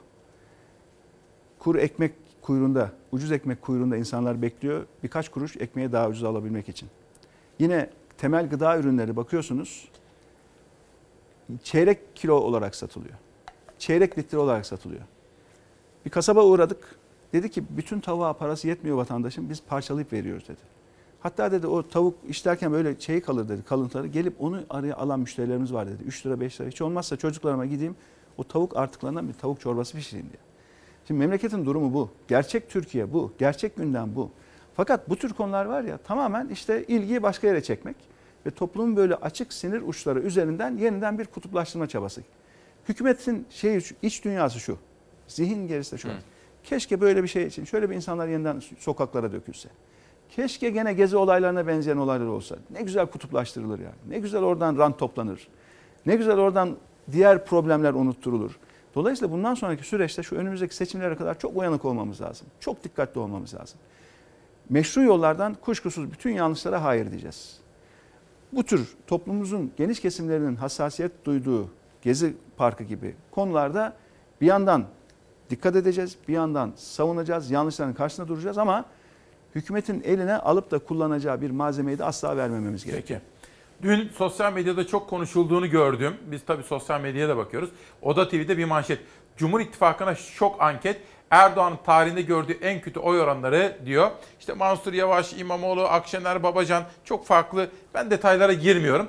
Yalnızca genel olarak mesela sizce topluma baktığınız zaman efendim bu Cumhur İttifakı ya da AK Parti'nin durumu nasıl görüyorsunuz genelde?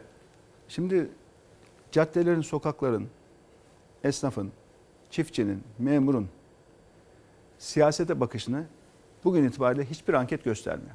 Ben gittim her ilde bunu tespit ediyorum. İnsanların duruşu bambaşka. Bambaşka. Yani e, anket sonuçlarına bakıyoruz. Bir de toplumun gerçeklerine bakıyoruz. Arada ciddi fark var. En önemli sebeplerden bir tanesi pandemi. Pandemi döneminde sıhhatli anket yapılamıyor. Hı hı. Yüz yüze görüşme yapılamıyor. Baskı ortamı. Baskı ortamı sebebiyle insanlar rahat konuşamıyor. Kendilerini ifade edemiyor.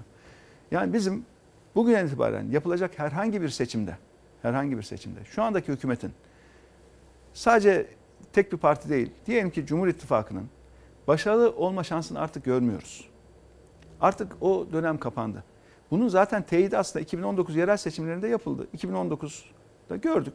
2019 Mart'ta hatta İstanbul'da Haziran'da tekrar edildi. Yani 2019'daki yerel seçimlerden bugüne geldiğimizde tablo daha da kötüleşti iktidar açısından baktığımızda. Destek daha da azaldı. Bakmayın insanlar korkuyor, konuşamıyor. Daha işte geçen hafta yine yaşadık. Hep böyle anekdotlar çünkü bir çıkıyor sokağa yani Yo, yüzlerce önemli, anekdot. Önemli bu işte. Halkın Şimdi, gündemi. E, Esnafla konuşuyoruz tabii etrafta aktarıyoruz. yerel basın oluyor, kameralar oluyor Evet. falan. Yani insanlar sınırlı konuşuyor. Bize ancak artık e, belli bir eşiği geçmiş, artık korkacak bir şey kalmamış. Her şeyini kaybetmiş insanlar rahat konuşuyor, rahat ifade ediyor. Bir, bir yine esnafla yaşadık. Dedi ki ya dedi sizinle özel bir şey görüşmem gerekiyor dedi. Ama dedi çok kalabalık dışarısı dedi. Buyurun dedim. Sayın Başkanım dedi durum çok kötü dedi. Kalbimiz gönlümüz sizinle bunu bilin dedi ama biz konuşamıyoruz dedi. Ondan sonra tekrar bir dakikalık ayaküstü konuştuk. Dükkandan çıktık devam ettik programımıza. Tablo bu. Dolayısıyla işte anketlerde şöyle olmuş böyle olmuş konuşamıyor insanlar. Yani onu onu tam ölçmek mümkün değil. Peki. Biz bu ihtiyacı çok önceden gördük. Çünkü 2019'da Deva Partisi'ni kurmaya karar verdiğimizde ki 2019 başı mevcut hükümetin bu ülkenin sorunlarını asla çözemeyeceğine kesin bir şekilde kanaat getirdiğimiz için yeni bir parti kurmaya karar verdik. Üzülerek söylüyorum ki işlerin buraya geleceğini biliyorduk. Kötüleşeceğini biliyorduk. Ve şunu da söyleyeyim yine üzülerek söylüyorum bugünler daha iyi günler. Allah kötüsünden korusun. Ama şu var ki bu kötü tablo var ama düzeltmek de inanın bir o kadar kolay. Dürüst ve işin ehli bir kadro işin başına geldiği anda ülkenin hemen çehresi değişmeye başlar. Hemen.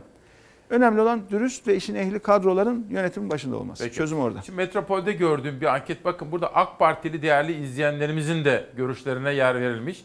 Mesela gıda fiyatlarında enflasyon yüzde kaçtır? Türkiye'de gıda fiyatlarında enflasyon yüzde 40 ve üzeri diyenlerin oranı yüzde 46.8. AK Partili seçmenin de yüzde 33.9'u böyle düşünüyor. Yani gıda fiyatları özellikle çok yüksek enflasyon. Bu arada bir iş adamı, bir başka iş adamı da diyor ki efendim, ilgiyle izliyoruz diyor. Bakın size onu bir okumak istiyorum. Heh. Dolar kuru 2-2,5 lirada kalsaydı yap işlet devlet ve köprüler problem olur muydu? Demek ki diyor kur artışının ne kadar önemli olduğunu görüyoruz diyor. Şimdi bu senenin bütçesine konulan bu garanti ücretleri yani havaalanları, otoyollar yani geçilmediği halde, kullanılmadığı halde devletin garanti olarak ödemek zorunda kalacağı rakam bütçeye konan ki bu kur artışından önce yapı- hazırlandı bütçe 31 milyar lira. Eğer kur 8 lira değil de varsayalım 2 lira olsaydı, dörtte bir olsaydı bu rakam da dörtte birine düşecekti. Hesap çok basit. 30 milyar değil de 7,5 milyar olacaktı.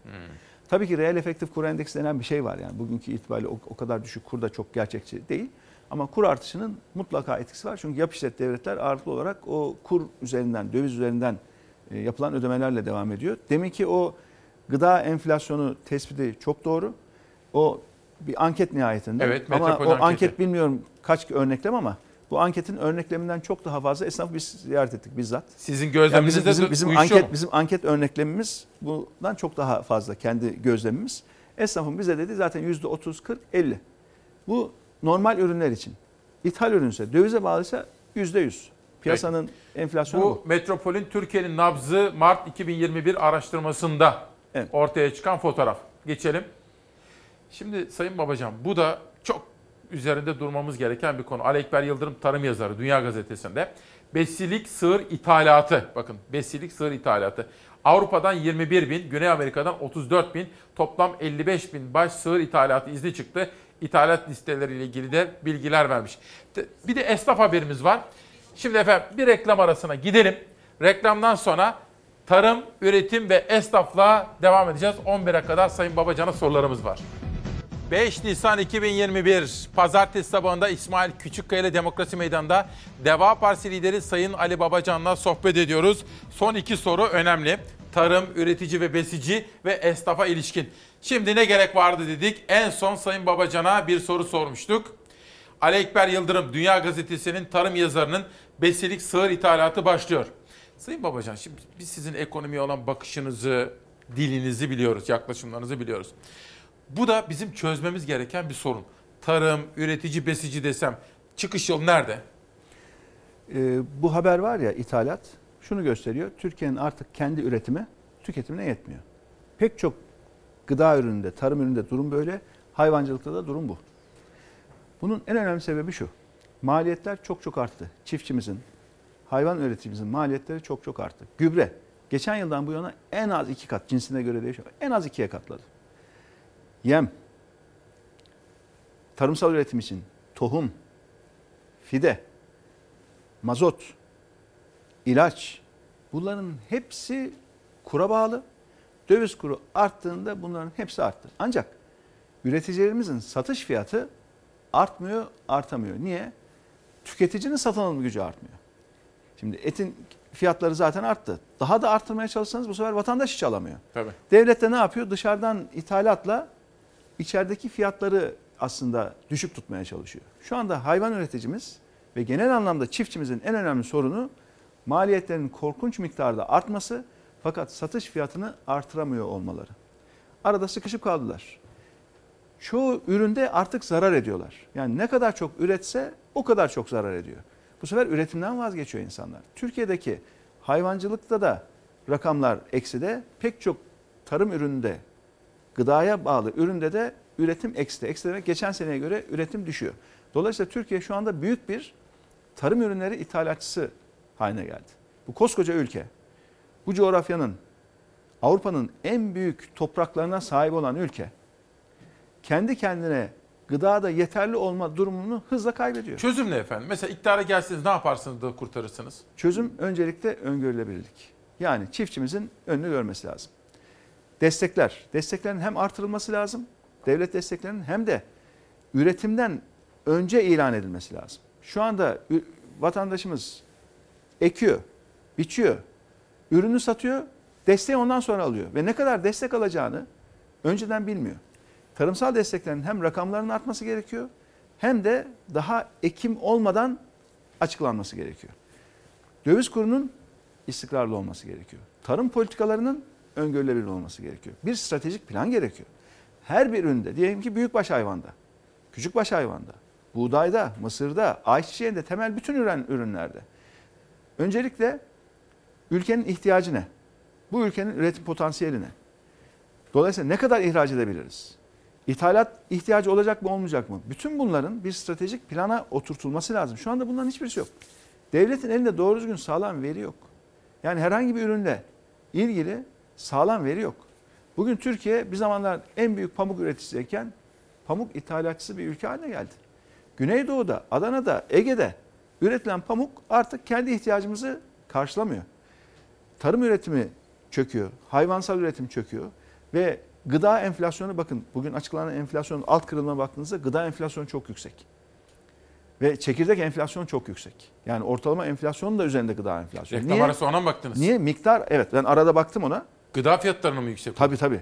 Çekirdek ve gıda fiyatlarındaki enflasyon ortalamanın üzerinde. Şimdi e, bu ne demek? Ürün kıt demek. Halbuki ürün bolluğu olsa, çiftçimiz ucuza imal edebilse, ucuza üretebilse, önünü görebilse, daha bol üretse, bolluğun olduğu yerde zaten fiyatlar daha makul olur. Ama, Ama işte kıtlık bu- varsa fiyat yükselir. İşte stratejik planlama lazım tarımda. Stratejik planlama lazım. Şu anda böyle bir şey yok. Çiftçimiz tamamen sahipsiz. Gittiğimiz her ilde, her ilde karşımıza çıkıyor. Çiftçilerimiz geliyor. Ziraat odalarıyla oturuyoruz. Ciddi bir karamsarlık var. Biz önümüzü göremiyoruz diyorlar. Artık üretim yapmaktan vazgeçiyoruz. Çünkü tarlamızı ekip biçtikçe, ürettikçe zararımız çoğalıyor. İyisi hiçbir şey yapmasak zarar etmiyoruz diyorlar. Ürettikçe zararımız çoğalıyor diyorlar. Çiftçiden, üreticiden bir de esnafa geçelim. Bu konuda bir şey mi söylüyordunuz? Varsa başka. Yani en önemlisi dediğim gibi öngörülebilirlik ve Peki. güven. Başka bir şey değil. Zaten Şimdi- dönüyor dolaşıyor. Ekonomi eşittir güven. O kadar. Sizin sihirli kelimeniz. Evet. Sabahat Vardar Ecevit döneminin bir milletvekili, değerli bir isim. Sayın Babacan evet yorumlar yapmış sağ olsun. Kurtuluşumuz, Türkiye'mizin kurtuluşu tarımda. Ecevit'in köy kent projesine benzer çalışmalar. Artık devlet politikası ziraat mühendislerinden ve veterinerlerimizden yararlanılması gerekir diyor efendim. Bana önerilerini aktarmış. Tarım köyleri kurulmalı, hayvancılığa el atılmalı diyor. Teşekkür Orada ediyoruz. yapılacak çok iş var. Yani tabii mesela biz tarım liseleri açacağız diyoruz. Tarım liseleri. Tarım yani liseleri. Gençler, tabii. Ne güzel. Yani gençlerimizin kendi topraklarında iyi eğitim almaları ve tarımı bilerek bilinçli bir şekilde ilme, bilime dayanarak tarım yapmalarını sağlayacak bir eğitim altyapısı kuracağız mesela. Bizim parti programımızın tarım bölümü çok geniş, çok kapsamlı. Çok iyi ekibimiz var, işi bilen bir ekibimiz var. Ve inanın fazla değil, fazla değil. Hemen 1-2 yılda Türkiye'nin birdenbire verimliliğinin, üretiminin hızlı bir şekilde arttığını görürüz. Sadece kendi kendine yeterli olmayı bırakın. Türkiye çok büyük bir tarım ihracatçısı ülke olur. Bizim tek bir ilimiz kadar topraklı olan ülkeler bizim kaç katımız üretim ve ihracat yapabiliyor tarımda. Bizim bunu yapmamamızın hiçbir sebep yok. Yeter ki bu ülkenin gerçeklerini anlayalım. Yeter ki genel anlamda öngörülebilirlik olsun ve güven olsun. Sayın Babacan siz ve sizin kurmaylarınız da işte İyi Parti olsun, işte CHP olsun, Davutoğlu'nun kurmayları olsun iyi bir şey yapıyorsunuz. Köy köy, mahalle mahalle dolaşmaya başladınız hepiniz. Bakın mesela sizin bir ziyaretinizden bunu gördüm.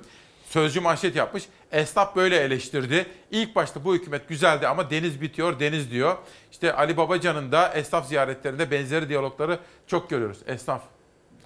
Şimdi esnafımızın durumu gerçekten son derece kötü. Ve artık e, pek çok esnafımız birkaç ay daha dayanır ya da dayanmaz. Durumu noktaya geldi.